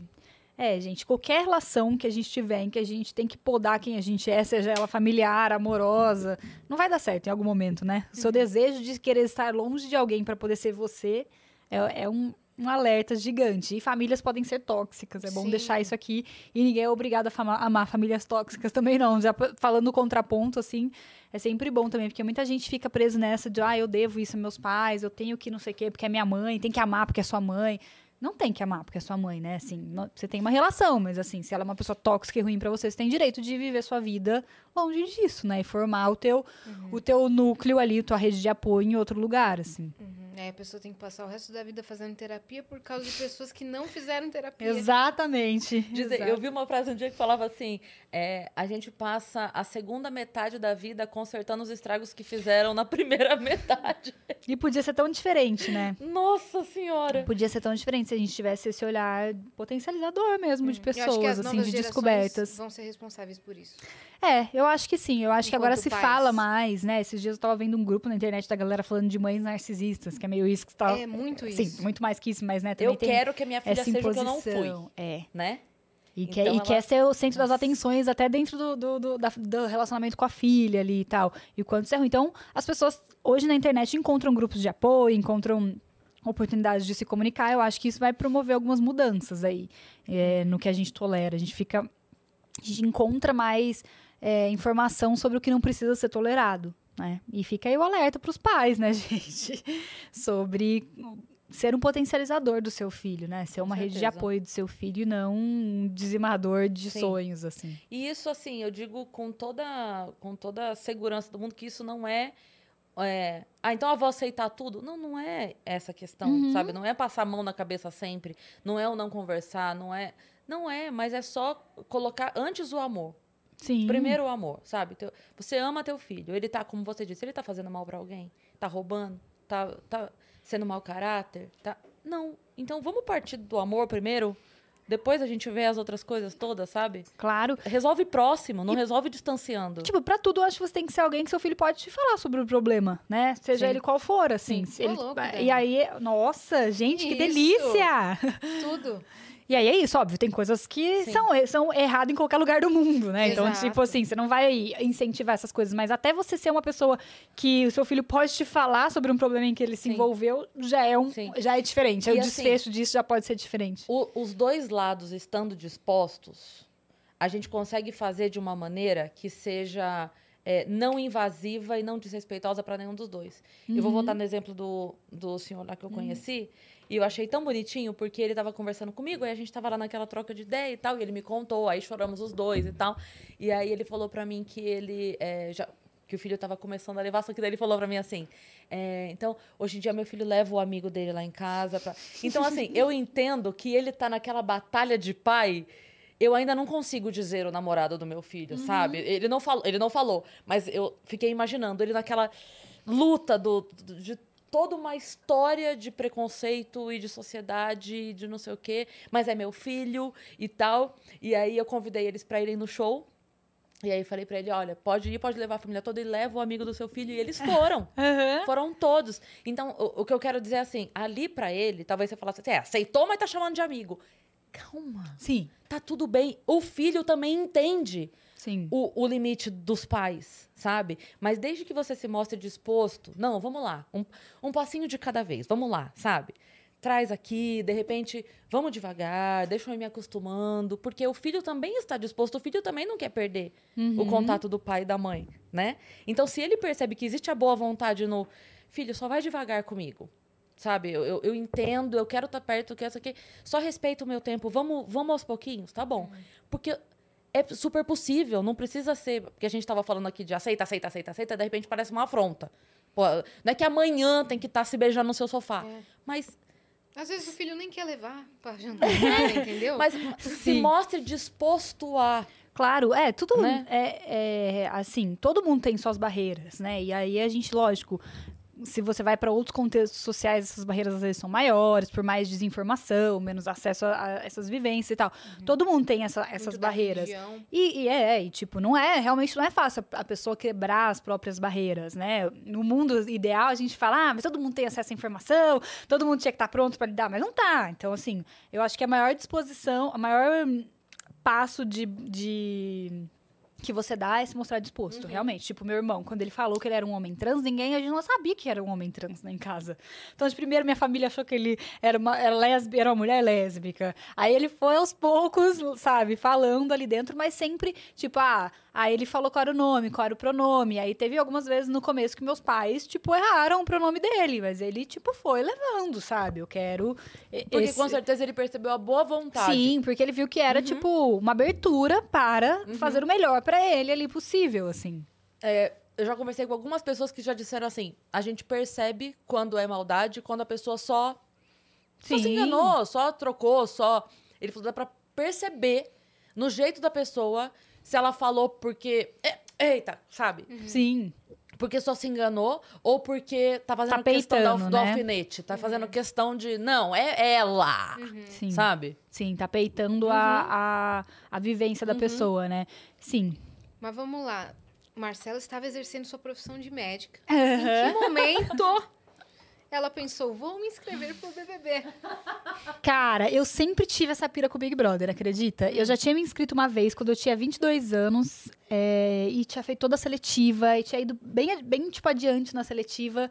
E aí bati lá na, na trave, assim, pra entrar. E fiquei com isso na cabeça. Falei, gente, queria viver isso, queria muito ter tido essa experiência, tal. O Big Brother nem é, assim, era já era gigante, mas nem tinha essa proporção na internet que tem hoje em dia, né? Porque a internet não era tão grande assim. E aí, isso passou muitos anos, eu casei e tal. E aí, quando eu me divorciei, eu falei, cara, tem uma coisa que eu quero fazer muito na minha vida, que é ir pro Big Brother. Eu, agora que eu tô divorciada, tá perfeito É pra agora. isso. É agora que eu vou atrás desse rolê. E aí, eu me inscrevi. E deu super certo, assim. Mas era uma coisa bem sagitariana. Eu sou sagitariana, então eu gosto dessas coisas, sabe? Você falar que você vai viver uma. Eu sempre tive essa pira. Eu acho o BBB um grande experimento social, muito grande, um grande experimento pra você Um também. desafio, né? Tipo assim, caraca, sabe? Eu fui pra um reality show, fiquei três meses confinada numa casa. e foi um grande desafio pessoal também. Então eu sempre tive essa, essa coisa. Eu não imaginava, de verdade, assim, quando eu falo isso, não é falsa ingenuidade. Eu não imaginava o câmbio de vida que isso era. Não Uhum. imaginava mesmo, assim. Especialmente a nossa edição deu um câmbio, Até um salto. é exatamente isso que eu ia falar. A edição de vocês deu, deu um câmbio Deu um diferente salto das bem outras grande. edições. Eu tenho uma curiosidade gigante, Sim. que é. Apesar de a gente estar vendo tudo o tempo todo no pay-per-view, eu queria muito entender como foi pra vocês o momento da notícia da pandemia. Porque a gente tava aqui um dia assim, ó, notícia, notícia, notícia, começa a usar máscara, não sei o quê. Aí, de repente, ô, galera, fudeu geral, tá rolando. E vocês receberam a notícia inteira de uma vez só. Eu não imagino como é essa sensação, entendeu? Que você viveu. Eu acho que a gente não teve noção da dimensão. Quando foi falado, entendeu? A gente não tinha referência. Vocês O, o Thiago tipo foi uma bem manso H1N1, assim? na É, entrega. É, e tipo assim, você não tem referência na sua vida do que que é isso. Não sei, nunca vivi isso. O que eu já tinha vivido na minha vida H1N1, tinha trabalhado, Sim. inclusive, mas era uma coisa meio tipo assim, pandemia, lotando os hospitais, pra mim da área da saúde, eu até en- entendi o rolê. Mas a gente nunca tinha vivido um período em que as pessoas estavam em isolamento social. Tipo, nunca, na vida, né? Então nem, a gente nem sabia. Eu acho que a gente não teve noção Da dimensão, da né? dimensão. Uhum. Quando ele falou, no dia que ele falou, todo mundo ficou meio abalado, tipo, meu Deus, sabe, minha família lá fora, o que, que tá acontecendo? Uhum. Aí depois, tipo, é isso, sabe? Ah, vai ficar, eles falaram, ah, vai ficar deram um, dicas de higiene. de lavar a mão, ah, vai ficar uns 15 dias Ele sem tranquilizou ver, todo mundo sem no sair. sentido de, tipo, as- os familiares estão todos bem, qualquer coisa Sim. a gente vai avisar. Eu É, eles que fizeram falou. essa Uhum. promessa, né? De que Uhum. se, precis- se tivesse alguma coisa, eles avisariam pra gente decidir se queria ou não sair do programa, né? E tal. Mas ainda assim, a gente não tinha. Eu acho, pelo menos eu tive essa, essa sensação pessoal e o que eu conversei com a galera foi a mesma coisa, a noção do que, que era realmente. Tipo, o que, que tá acontecendo com o mundo. Não, não tinha. Daí, a- pra gente era meio que tipo, ai, que saco, não vai ter paredão com pessoas, sabe? Tipo, aí nas festas a gente começou a perceber que antes iam as pessoas às vezes filmar em cima do telhado, ah, não vem mais, aí os shows não estão mais acontecendo. Mas não existia na nossa cabeça, eu acho, referência pra saber o que que era. De Quando eu fato. saí, que me deram um saquinho com álcool em gel, uma máscara, eu fiquei, minha cara caiu no chão. Porque aí sim eu falei, Ainda mais você sendo da área da saúde, você Sim. teve uma. Aí eu falei, uou. Aí eu cheguei, tipo, no estúdio, todo mundo longe, pouquíssimas pessoas, não podia relar ninguém, não podia falar com ninguém direito. Aí cheguei no hotel, tipo, hotel vazio, o cara lá, lá no- na, na recepção e, tipo, dois metros pra eu poder falar com o cara. Aí eu falei, meu Deus, que, que é isso? Aí sim eu, eu tá senti o louco. peso do rolê. Quem foi tipo, que, é, nesse primeiro momento, que conversou com você e foi te dando meio, olha, aqui fora tá assim. A gente conversa quando sai com a produção, né? Tipo, primeiro eles me deram esse alquinho, porque você tem que cumprir aquela parte do ao vivo que você Sim, fala, sabe? sim. Aí eu falei lá, eu não tava entendendo nada ainda, mas tudo bem. Falei lá com o Thiago, aí depois tem uma conversa com a produção, aí a produção falou um pouco mais. Ó, a gente tá vivendo uma, uma pandemia Meu ainda, a gente não saiu daqueles 15 dias que a gente falou pra vocês, porque eles falaram que nunca mais falaram. Aí vocês Tipo, acharam, ah, passou. Sei lá, pensamos, tipo, deve ser só coisas gigantes, tipo show, Uhum. né? Tipo, essas coisas não tá acontecendo por motivos óbvios, né? Mas assim, não, não Não pensava tá que era todo né? mundo está trancado em Meu casa, Deus ninguém faz Nossa, nada. Deve ter sido um choque total. E aí, quando eu cheguei no hotel, que me bateu mais a ficha, aí minha família falou: não, tipo, as pessoas não saem de casa, até pra ir no mercado é um rolê, nananã. Daí que eu fui absorvendo ali. Foi bem assustador quando eu saí, assim. Acho que você fica muito lá dentro, tipo, nossa, meu Deus do céu, a única coisa boa de eu sair daqui é que eu vou voltar pra minha vida. Eu tenho meus amigos, sabe? Tipo, eu não quero sair. agora vão vir. Eu não é. quero sair, mas eu quero minha vida de volta, eu quero meus amigos, eu quero ver minha família. E eu saí, tipo, nada, Nada. disso. Nada Nossa. disso, né? E a gente tava tempo. aqui fora vivendo por vocês, né? As, as festas que a gente tinha, Era a gente. eram Sim. vocês. Não, e lá dentro tava ótimo, né? A gente sabendo de quase nada, É, Cara, sem pra mim, notícia. das últimas edições, a edição de vocês foi a melhor, a melhor disparado. Não sei se pelo enredo, não sei se pelo momento que estávamos todos em casa, não sei. Acho que uma junção de Uma tudo, junção né? de tudo. Qual que você acha que foi o principal diferencial? É... E foi o primeiro que teve camarote e pipoca, não foi? Sim. Eu acho que teve muito enredo. Teve uma coisa que. É que eu não acompanhei de fora, né? Então depois eu fui entendendo aqui fora. Teve uma coisa que eu achei legal, que essa coisa do prêmio foi trocando de mão. E essa Você semana sabe que é até a isso. metade você, tava, você ia ganhar. Era seu, Você sabe, né? Já te falaram isso muitas vezes? Você- Foi a coisa que mais me falaram até hoje, assim. Eu imagino. Eu saí e já, meu irmão, tipo, Você sabe que você tinha um milhão Você e meio na estava sua tão mão? perto. meu irmão já tava, Não, mas tipo assim, ó, agora ela já tem. Não, eu sei, mas é que eu fico imaginando na hora a pessoa te falar assim, você ia ganhar. Eu nunca consegui dimensionar isso. As pessoas me falam muito isso, mas eu não. É, é muito estranho, né? Você não tem essa dimensão lá dentro. Uhum. Tipo, nem quando eles falaram pra mim, não, o pessoal gosta de você lá fora. O que, que é gostar de você lá fora? Você não tem noção da dimensão que é. Sim. Não sei. Eu nunca tinha acompanhado o BBB tanto na internet pra saber exatamente qual era o grau de entrega das pessoas, de torcida das pessoas. Tava uma entrega Então eu não enorme. tive e a tua muita referência era o noção. anterior, que não tinha sido tanto, tanto quanto foi a sua Sim, edição. não, não tinha tanta referência. Eu já, já, já tinha uns três BBBs que eu acompanhava, como eu já estava trabalhando como obstetrícia, que eu acompanhava bem, mais ou menos, né? Porque eu não tinha muito tempo pra ficar acompanhando. Então, Uhum. eu sabia uma coisa ou outra ali, mas não sabia exatamente como era a dinâmica do BBB aqui fora, Sim. né? Então, quando eles falam, as pessoas gostam de você, eu falei, que bom, né? Tipo, ótimo, porque até Era ali... que eu esperava de mim. Até ali eu pensava assim, velho, o Brasil deve me odiar, porque Uhum. eu fui pra lá, gente, é muito doido isso, né? Quando eu saí de casa, minha irmã falou duas coisas pra mim. Não beija mulher e não milita.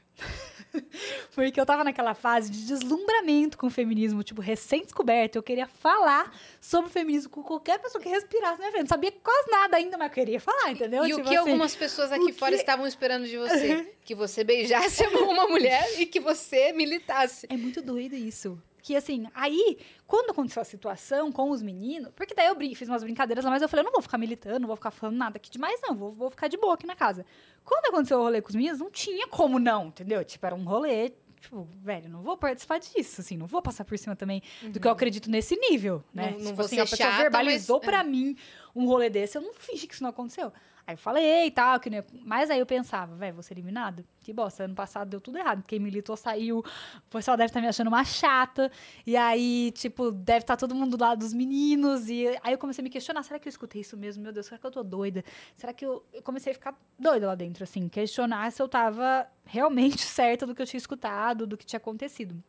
E aí, então, quando o pessoal da casa entrou, foi um alívio nesse sentido, que eu falei, nossa, que caraca, não esperava isso do Brasilzão, não, entendeu? Não, a Tipo, O cena pessoal da casa de vídeo. Tinha você vindo do disse? Facebook Quando 2018, ele ali, entra eleições. e vai direto em você, te É. abraça.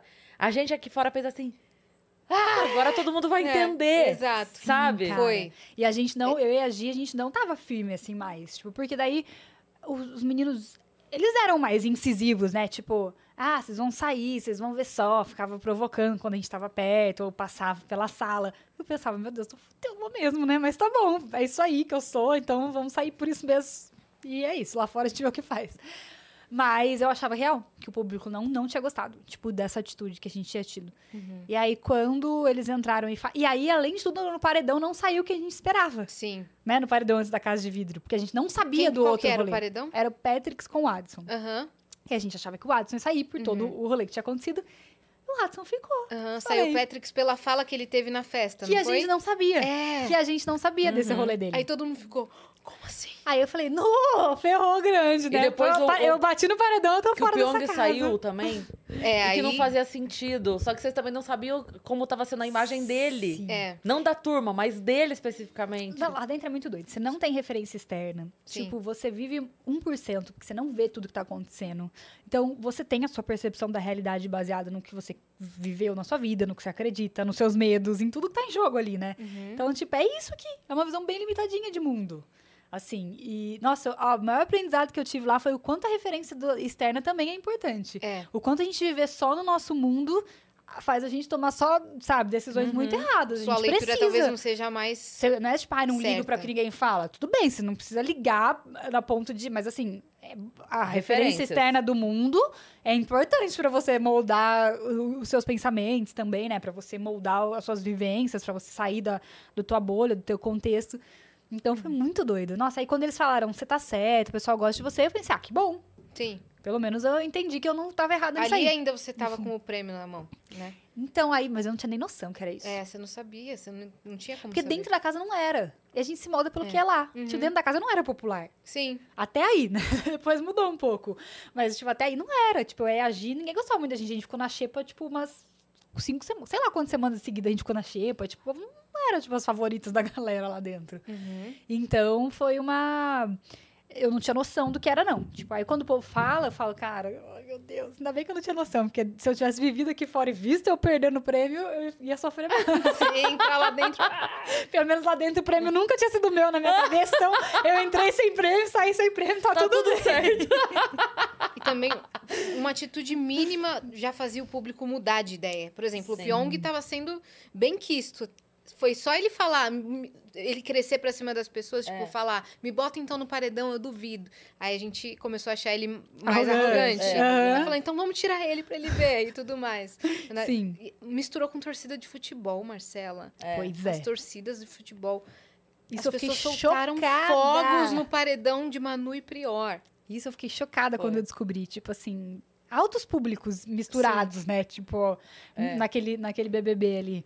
Legal, o que fez o enredo ser isso, altos e baixos e semanas Sim. pra, boas. Assim, pra Você gente, que- quando a gente saiu, doeu um pouco, né? Os altos e baixos, mas tá tudo bem. Você lembra que teve, nessa votação da Manu do Prior, que teve o recorde, que o, o programa BBB ganhou o Sim, recorde. Um bilhão, né? De votos, sei lá o quê, mundial, É, de maior foi. votação em, em reality shows. A gente assim, caralho, o brasileiro é muito maluco mesmo, cara. Sim. É, a gente é, né, realmente engajado no propósito é de um reality show, né? Tanto que, cara, a gente olha, eu olho o tanto de seguidor que eu tenho, às vezes eu olho umas atrizes de umas séries que eu acho foda e vou olhar o tanto de seguidores que ela tem e falo, gente, brasileira é muito doido, porque a gente do reality saiu com 6 milhões de seguidores, a mulher tá lá no, no, no filme estourado mundialmente, não tem isso tudo. Então, assim, nós somos realmente um pouco engajados além da média, mas que bom. Bom pra gente que gosta de, de ir pra reality show, tá ótimo. Hoje em dia, você lê o jogo do Prior como um bom jogador? Cara, hoje em dia eu, eu, eu acho que ele gerou entretenimento. Eu acho. Eu, na época, assistindo, eu tava do lado de vocês. Eu queria que ele se ferrasse, Aham. velho. Eu queria que ele saísse na primeira. E a Cris torcia pra Eu ele. entendo. Mas Muita eu gente entendo. também torcia pra ele, mas eu tava mais do lado Aham. de vocês. E aí, depois de um ano que acabou e tal, que a gente analisa a- as jogadas, fala, mas caramba, ele fez. Eu acho Ele que ele foi fez muito boas inteligente. jogadas. Tipo Quando- assim, Quando ele tirou coisas. todo mundo do, do VIP, só deixou o Babu, Sim. vocês foram tudo pra Xepa. Não sei se você tava ainda. Tava, tava. Você tava ainda. Teve. é, quando eu tava lá dentro, por exemplo, ele criou uma narrativa que o brasileiro ama, que é a narrativa do excluído. Tipo, não pode, o brasileiro não pode ver essa opção, né? Tipo assim. E de fato, né, mas ele não era excluído, só que ele era do grupo, inicialmente, que foi eliminado. É. Então, tipo, ele acabou minoria. esse- em minoria pelas escolhas dele dentro do jogo, mas ele conseguiu reverter isso de um jeito Sim. que é como se as, as nossas escolhas dentro do jogo tivessem Sim. feito ele ficar E sozinho dentro também da porque casa. ele tava protegendo o Babu, porque ele de fato tava. Sim. Não era cena, ele de fato Sim. fazia. Uhum. E ele tentava, então assim, o que, o que que eu acho que aconteceu ali? É, a gente gostava muito do Babu. E a gente via o Babu, assim, é, as pessoas que o Babu tentava proteger nem sempre o protegiam de volta. Então a gente falava assim, porra, que sacanagem. E né? ele super fiel, né? E, exato. Então, eu, eu acho que o, o olhar pro, pro Prior... Por exemplo, eu lembro que teve o paredão, acho que foi o... Um antes da final, alguma coisa assim, antes da semifinal. Que eu falei assim, gente, olha só. Porque tinha uma galera que queria o prêmio pro Babu. Uhum. Uma galera muito grande. Então eu falava assim, se é, não tirar agora, eu não lembro... Eu não lembro se era um paredão com a Thelma, ou eu não lembro quem foi esse outro paredão, tá? Mas era alguém, eu falava assim, se essa pessoa não sair agora, o prêmio não vai mais pro Babu. Uhum. Esquece. É, a, a chance é agora. Tem que deixar no final Babu e mais duas. Pra gente Uhum. ter alguma chance pra torcida se dividir. E aí, então assim, foi essa essa confusão ali Essa na saída. dinâmica. É. Não, ele foi. O Felipe, ele tem altas coisas, assim, que eu acho, pra, pra- a nível de Big Brother, muito interessantes. Primeiro, ele é extremamente verdadeiro. É. Você pode achar a verdade dele chata às vezes? Pode achar, mas assim. Mas eu, é- eu falava isso lá, é pra, lá falsidade, dentro não pra é? ele. É. Você é muito verdadeiro. E isso é legal, porque, tipo assim, ele era coerente no pensamento dele. Sim. Podia ser um Você pensamento. ou não, Não, podia ser um pensamento que às vezes eu olhava e falava, gente, você tá viajando na maionese. Mas assim, era coerente com, Sim. com Os o meus que ele tava. miojos. Com os meus miojos. Com o que ele tava vivendo ali dentro, Sim. era coerente. Ele era muito verdadeiro, ele era muito fiel, ele fez uma coisa muito inteligente que foi não virar um, um grupão. Ele falou desde sempre. Eu tô aqui pelo Babu, eu e o Babu, e, tipo, não mais ninguém. Isso só te ajuda a levar o game mais adiante, porque você tem menos gente pra proteger, você tem mais opções de voto, seu dinamismo no jogo é muito maior. Ele participou das coisas todas. Ele participou de festa, ele participou Sim. de jogo, ele, jogava bem. festa, Então, é. sim, cara, eu acho ele um É. excelente jogador. Eu acho E- que ele foi uma figura muito importante dentro do. Big Brother. Não, e ele falava pro. Aí que tá.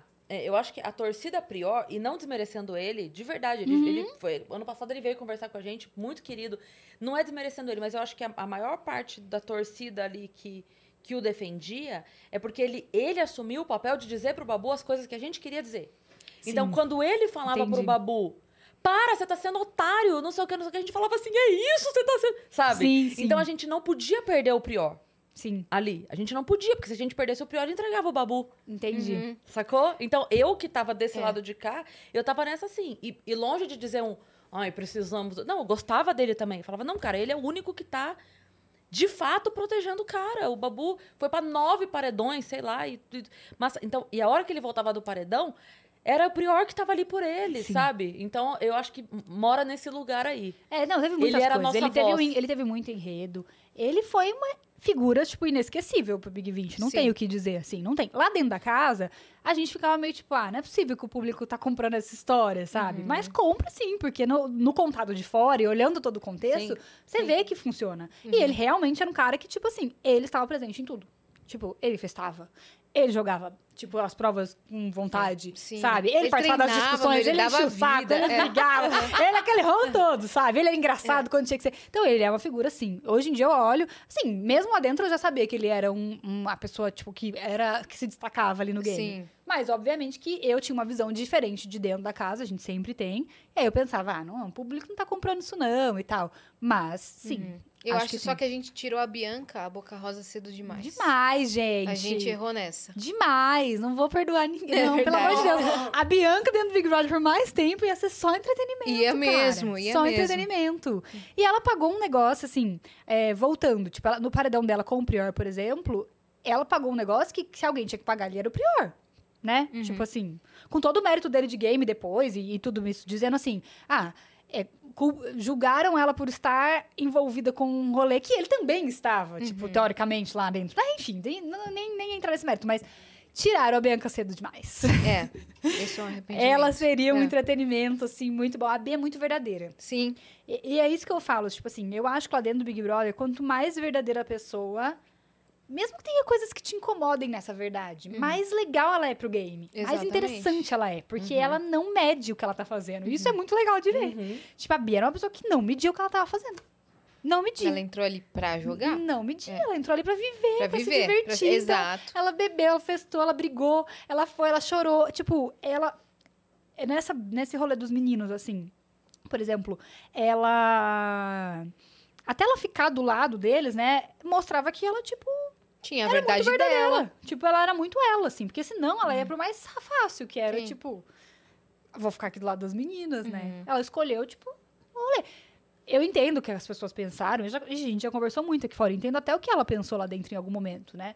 Mas tiraram. Nossa, ela seria entretenimento demais, Seria, é. a Bianca. Demais, demais, demais. Mas tá bom, ela tá aí Podia na entrar internet. nesse, né? Sim, Hã? Podia entrar Podia. nesse agora pra dar uma sacudida lá. podia, podia. Pois é, mas ela tá aí na internet promovendo, empresária maravilhosa, promovendo conteúdos maravilhosos. Mãe Bem perfeita. perfeita. Teve o, teve o programa dela, foi incrível. Ela, ela muito, ela vai continuar produzindo entretenimento Com pra gente aí, não se preocupa, não. E, Mas muitas, realmente- am- muitas amizades que você fez lá, você trouxe pra vida também, né? Trouxe. A gente se uniu a bastante, Gisele. sabia? É. A- Assim, no muito mesmo, assim, no pós.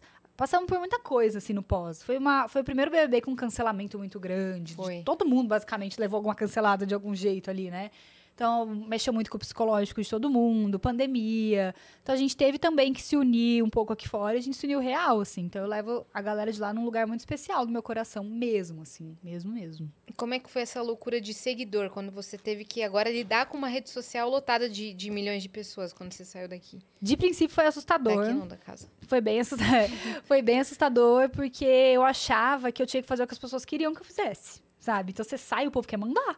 Você vai beijar fulano, você vai ficar com ciclano, você vai fazer isso, não sei o quê. E eu achava... muito a Gisele pra você? Quando eu saí, ainda tinha um pouco, assim. Ainda tinha um pouco. Muita gente era contra eu e o Dani, né? Tipo, muita. E, e aí todo mundo ficou muito confuso, porque eu saí e falei, gente, mas o que, que as pessoas têm a ver com isso? Tipo assim, eu beijo na boca que eu quiser, com licença. né? Mas eu achava que eu tinha que obedecer, que eu tinha que fazer o que as pessoas esperavam de mim e tal. Pra você continuar crescendo ali na- nas redes. Ó, gente, dá pra ir mais um tiquinho aqui? Se Dá pra ir mais um Dá, tiquinho, dá. né? Dá. É. O quê? Dá pra ir É que eu vi um ela tiquinho. falando, mas É, dá pra ir mais é. um tiquinho, sim. tá bom. Boa. É que a, a Má tem É. horário, pessoal. Mas aí eu, eu fiquei meio chocada no começo. Eu sofri bastante, porque daí eu ficava dando atenção pra tudo que falavam, sabe? Uhum. E as pessoas, elas não pesam a mão nem pro tanto pro bom quanto pro ruim, né? E quando você sai do reality é um momento bem delicado, porque é um game. Então você sai, tipo, como se você perdesse esse game. Então você sai, tipo, sendo atacado, certo? Sim. Naquele momento. E as pessoas queriam que vocês fizessem live, queriam que vocês comentassem o jogo, queriam que vocês entregassem todo que o falasse conteúdo. tudo da vida, que tudo continuasse mantendo um vida. reality, sabe? Se você Exato. não falava alguma coisa, é tipo, você tá escondendo das pessoas. Gente, não, não tô, eu tô vivendo, assim. Não E as pessoas não entendem que, assim, tem um contrato rolando, nem tudo você pode falar, nem Sim. tudo você pode fazer. De repente, você não tá deixando de dar entrevista porque você tá se escondendo, é só porque você não pode. Você tem um contrato que você assinou ali com uma empresa. Então, Ah, e tem todo um mental bagunçadaço. Nossa. Nossa, foi, foi horrível. Aí o dia que eu entendi, falei, cara, olha só. Eu já queria trabalhar com esse rolê de, de sexualidade. Já trabalhava antes na internet. Agora Você eu ganhei postava vídeo no seu canal. 6 milhões de seguidores. Vamos usar dessa maneira? Tipo, vamos focar no seu trabalho aqui? Daí, quando eu comecei a focar no trabalho, aí melhorou muito minha relação com a internet. Muito, muito, muito, muito. Tipo, eu, eu, eu dei uns 10 passos pra trás do pessoal, joguei mais com o trabalho e aí comecei a aprender, aprender a intercalar, sabe? De uma maneira mais saudável. Tipo Sim. assim, as pessoas têm acesso a uma parte da minha vida pessoal e uma parte elas não têm e não têm que ter. Tipo, elas não têm que ter acesso a tudo, né? Eu não Concordo sou, tipo, totalmente. eu vivo aqui no mundo real e ali, ali é um- são frames da minha vida que eu compartilho com pessoas que, que gostam de mim e tal. Então isso Mas você me não mata pessoas, né? Não, Não. Que nem as seguidoras. apareceu Ainda Ainda não. ainda não cheguei nesse E você já nível, passou não. de 100 mil seguidores, então É. ufa. Ah, é, acho que até agora eu não vou matar mais ninguém. Acho que tá safe. Só essa galera do Tinder, realmente. Não, tô brincando. Pior que lá dentro eu tinha muito esse medo mesmo, gente. Porque pensa que oversharing, tipo, o povo compartilhando suas conversas íntimas. Uhum. Aham. Falando assim, ah, eu conheço ela, olha só o que ela me ó, mandou aqui. É. Era um pânico que eu tinha lá É, dentro. eu dei match com ela, olha só o que ela me mandou. Mas agora já passou muito tempo também, gente. É, Já não tem mais o quer- que usar contra quer mim. Eu divulgar, sou- divulga. É. Agora não tem mais o que divulgar. Você é Agora já era. blindada. É. Você também escreveu um livro, né? Teve esse Escrevi um rolê livro. livro. Como ano é que foi? passado, chamado Senta Que Nem Moça, que foi um resumo dessa, desse rolê todo de sexualidade que eu, que eu fui sedimentando ao longo do atendimento, de tudo que eu estudei, né, de, de tudo que eu queria passar para mulheres inicialmente. Porque foi bem isso, assim, quando eu comecei no consultório, eu pensava, tipo, eu, eu via elas eu, eu queria dar um diagnóstico para aquilo. Aí eu fui entendendo que não tinha muito diagnóstico. A maioria das mulheres vinham com essa queixa porque não te conhecia, culturalmente tinha um monte de questão e etc. Aí eu fui estudar outras coisas e aí fiz esse compilado. Então, para quem não tem nenhum problema de saúde em relação à sexualidade, eu acho que isso aqui você precisa saber para desconstruir o que você aprendeu de errado e começar a construir uma sexualidade um pouco mais positiva, que é o que a gente precisa fazer, né? Depois de adulta, já não tem mais como tem que desaprender e reaprender. Então, foi esse compilado, assim, foi um, é um livro bem especial, foi feito muito carinho, deu um trabalho, gente, meu Deus do céu, ó, eu falar pra você, eu não achava que livro dava tanto trabalho assim, não. É um negócio que fica na sua cabeça eternamente, assim. Uhum. Você não tem um momento de descanso, você deita pra descansar um minuto e pensa, meu Deus, tinha que estar escrevendo. Hum, tem que continuar o livro. Tem que continuar o livro. E aí. Ele mas tem editora, e publicar, e venda, né? E pré-venda, um e rolê tudo. doido, né? Mas hoje, hum, eu sou muito apaixonada, fico muito feliz de ter ele lá. Acho que foi uma coisa que eu. Foi no momento certo da minha vida, sabe? De, de maturidade para esse processo todo também, de estar pronta para falar disso, de compartilhar isso. Então é um projeto bem especial. Quem quiser, chama Senta Que Nem Moça. As Muito pessoas legal. encontram no seu Instagram, é isso? Encontrei, tem o link na minha bio, mas também se colocar no Google, você encontra, tem Amazon, tem América, tem outros lugares todos. Você tá atendendo? O que, que você tá, o que que não você tá tô fazendo atendendo, hoje? não atendendo, não atendo consultório. O povo pergunta tanto isso também. morro de saudade, morro de vontade, sem hipocrisia, hoje em dia, o que eu vivo tipo, me traz mais rentabilidade do que atender em consultório, né? Então, trabalhar com comunicação, com livro, com palestra, com as coisas, hoje em dia me traz Uhum. mais retorno, né, do que, o- do que o consultório. Por isso que eu não optei por não voltar para o consultório. O número de pessoas que eu atingo também é muito maior do que um a um ali no consultório. Então, eu entendi muito isso como um propósito real da minha vida. Real, real, real. Eu acho que eu sou uma dessas pessoas chatas que falam, ah, trabalho com meu propósito. Sim, eu trabalho meu. Sabe, eu gosto de verdade do que eu faço, eu acredito de verdade no que eu faço. Então, essa projeção, pra mim, faz muito sentido, sabe? E aí eu não consegui voltar, porque conciliar é muito complicado, assim, né? Imagina. Um consultório não é, as pessoas ficam, ah, mas ma- atende uma ou duas vezes por semana. Mas não, não encerra ali, sabe? Tipo, é um vínculo. Uhum. Então, tipo, eu mexi na sua vida, eu mexi, eu, especialmente, tipo, obstetrícia, Você fazia sexualidade. Sim. Aí você imagina, você tá acompanhando uma grávida, você tá dando uma palestra no Recife, Não e a grávida pode. entra em trabalho de parto. Você faz É. o quê? Não, obstetrícia não dá. Obstetrícia, doido? ela é dedicação total. Tipo assim, obstetrícia você só pode fazer obstetrícia. Não tem como você ser outras mil coisas, sabe? Porque é, você vive a sua vida em função disso. Você nunca você desliga seu celular. Se à noite você precisa estar disposta para atender se precisar, sabe? Você Sempre precisa alerta ali. sempre tá alerta. Então, obstetrícia já era uma coisa que eu já sei que, tipo, Já não daria. quase impossível pra mim voltar. Um dia na minha vida, no futuro, pode até ser. As outras coisas, sexualidade, que eu tenho até vontade de atender em consultório, até dá, mas é isso, não é só uma consulta. Tipo, você não é só uma consulta Um pra mim. Eu- acompanhamento, eu- né? Você vai demandar de mim, tipo, eu querer, se eu for voltar, eu preciso ter isso na minha cabeça, que eu preciso focar nisso, sabe? E esse momento ainda não é o momento de focar nisso pra mim. É, acho que Sim. são ciclos profissionais. Nesse Sim. momento, você está trabalhando mais com criação de conteúdo, sim, sobre esses assuntos, sim, Sim. disseminando a informação e não está conseguindo atender. Talvez daqui uns anos É, isso não esteja tão inflamado e você queira voltar para o consultório. Na real, assim, se você consegue hoje chegar em 6 milhões de mulheres e de pessoas de maneira geral e convencer essas pessoas a olharem mais para o próprio corpo e de repente procurar um ginecologista para olhar com mais atenção, para fazer exames, para não sei o quê, eh, que seja outro ginecologista então, mas outra pessoa para chegar naquela pessoa não teria. sim. Então você chega Você na fez sua pessoa, é, e assim, olha, faz o exame, vai, procura, se cuida, conversa. Então é um é meio que um, né, um, um, um tapinha assim, né? Ó, Eu vai. tento muito, muito real democratizar a informação, assim, sabe? Porque é, o- o capitalismo tem muito isso de reter informação para quem pode acessar essa informação comprando de alguma maneira, né? Tal, a sociedade que a gente vive em geral. Então eu entendo muito minhas mídias como democratizar um pouco. Não furo todas as bolhas do mundo ali, né? Mas, mas já furo muitas, assim, porque eu tento ali levar de quali tipo, informação de qualidade para quem não vai conseguir passar todo mês ali no ginecologista. Então, como é que eu sei que método é melhor para mim? Como é que, tipo, vamos conversar aqui para você entender um pouquinho sobre você, né? Nossa saúde das mulheres é muito terceirizada. Desde sempre a gente acha que alguém vai mandar a gente fazer as coisas, a gente vai fazendo. A gente nem pensa, para pra pensar o que a gente pode fazer sobre a gente, as decisões que a gente pode tomar.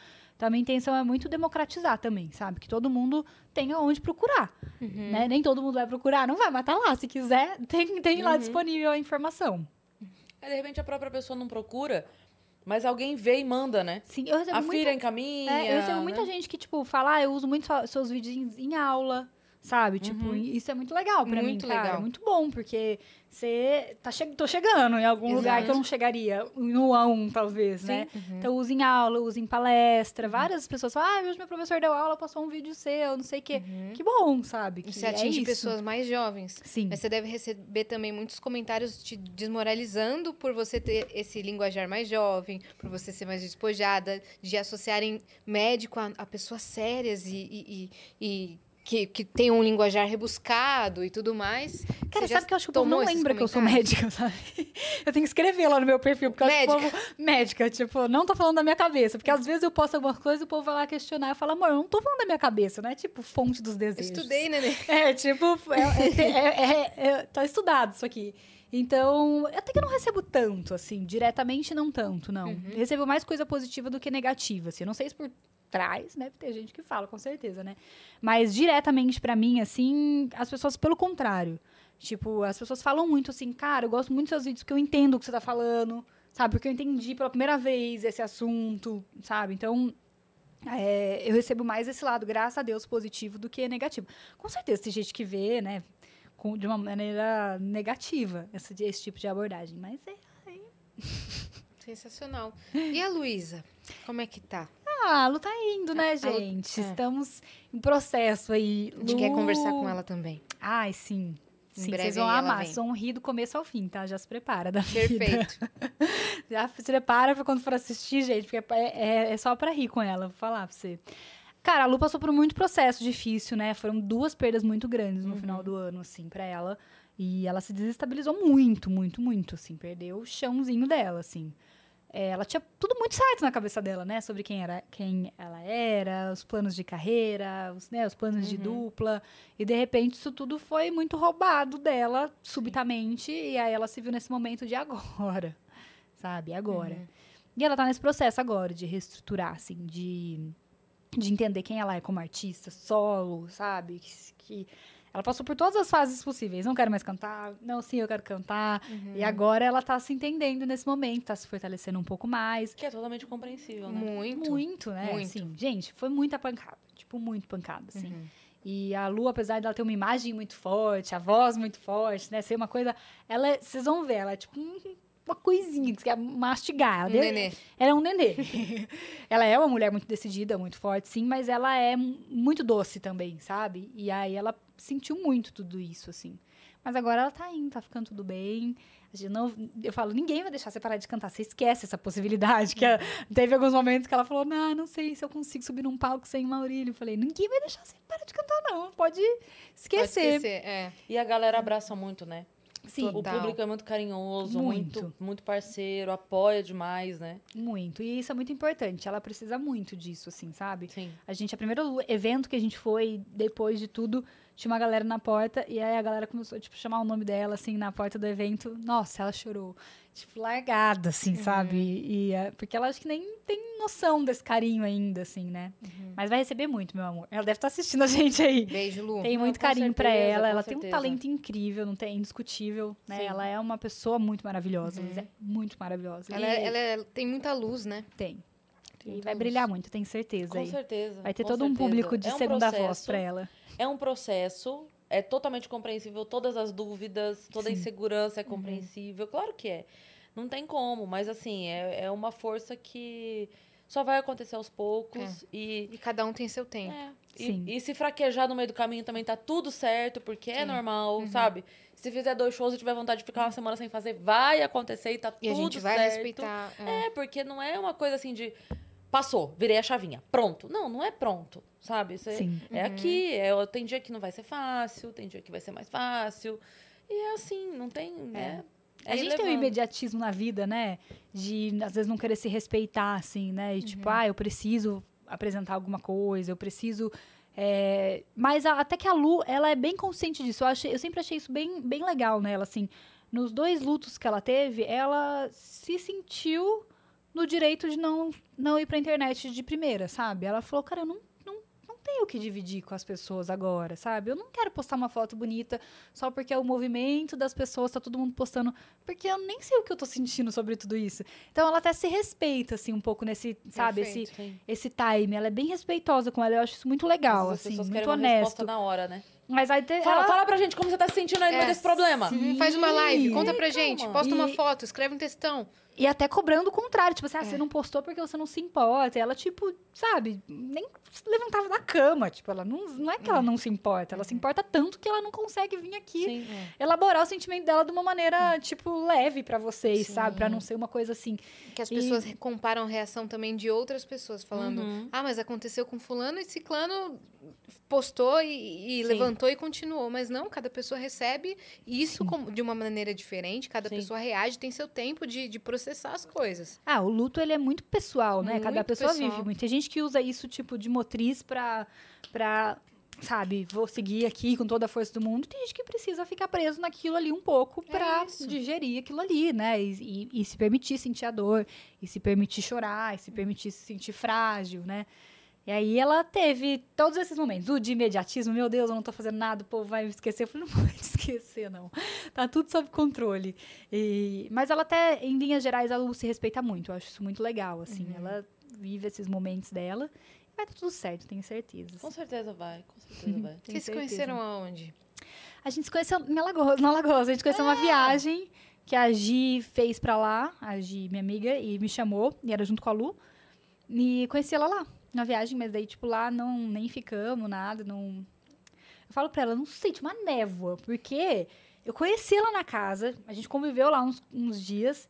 Assim que ela foi embora, tipo, na- no dia que ela foi embora, eu tava assistindo os stories dela e falei, gente, essa mulher é muito gata.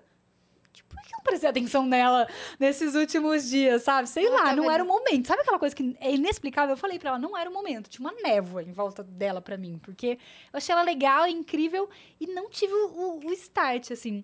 E aí, no dia que ela foi embora, eu já falei, hum, acho que eu perdi uma oportunidade aqui. E aí, uns dias depois, a gente ficou e nunca mais desgrudou, assim. Foi um grude mesmo, bem digno de E ela sapatão. já tinha prestado atenção? Ela tinha. Cara, ou ela fala que não também. Assim, ela fala, ah, te achei muito linda, já te conhecia, te achava linda, mas não tava. Você era muito na sua. Eu, e, tipo, foi um rolê muito. A galera tava toda, tipo, nossa, festa, bebida, não sei o quê. E eu tava com uma outra amiga minha.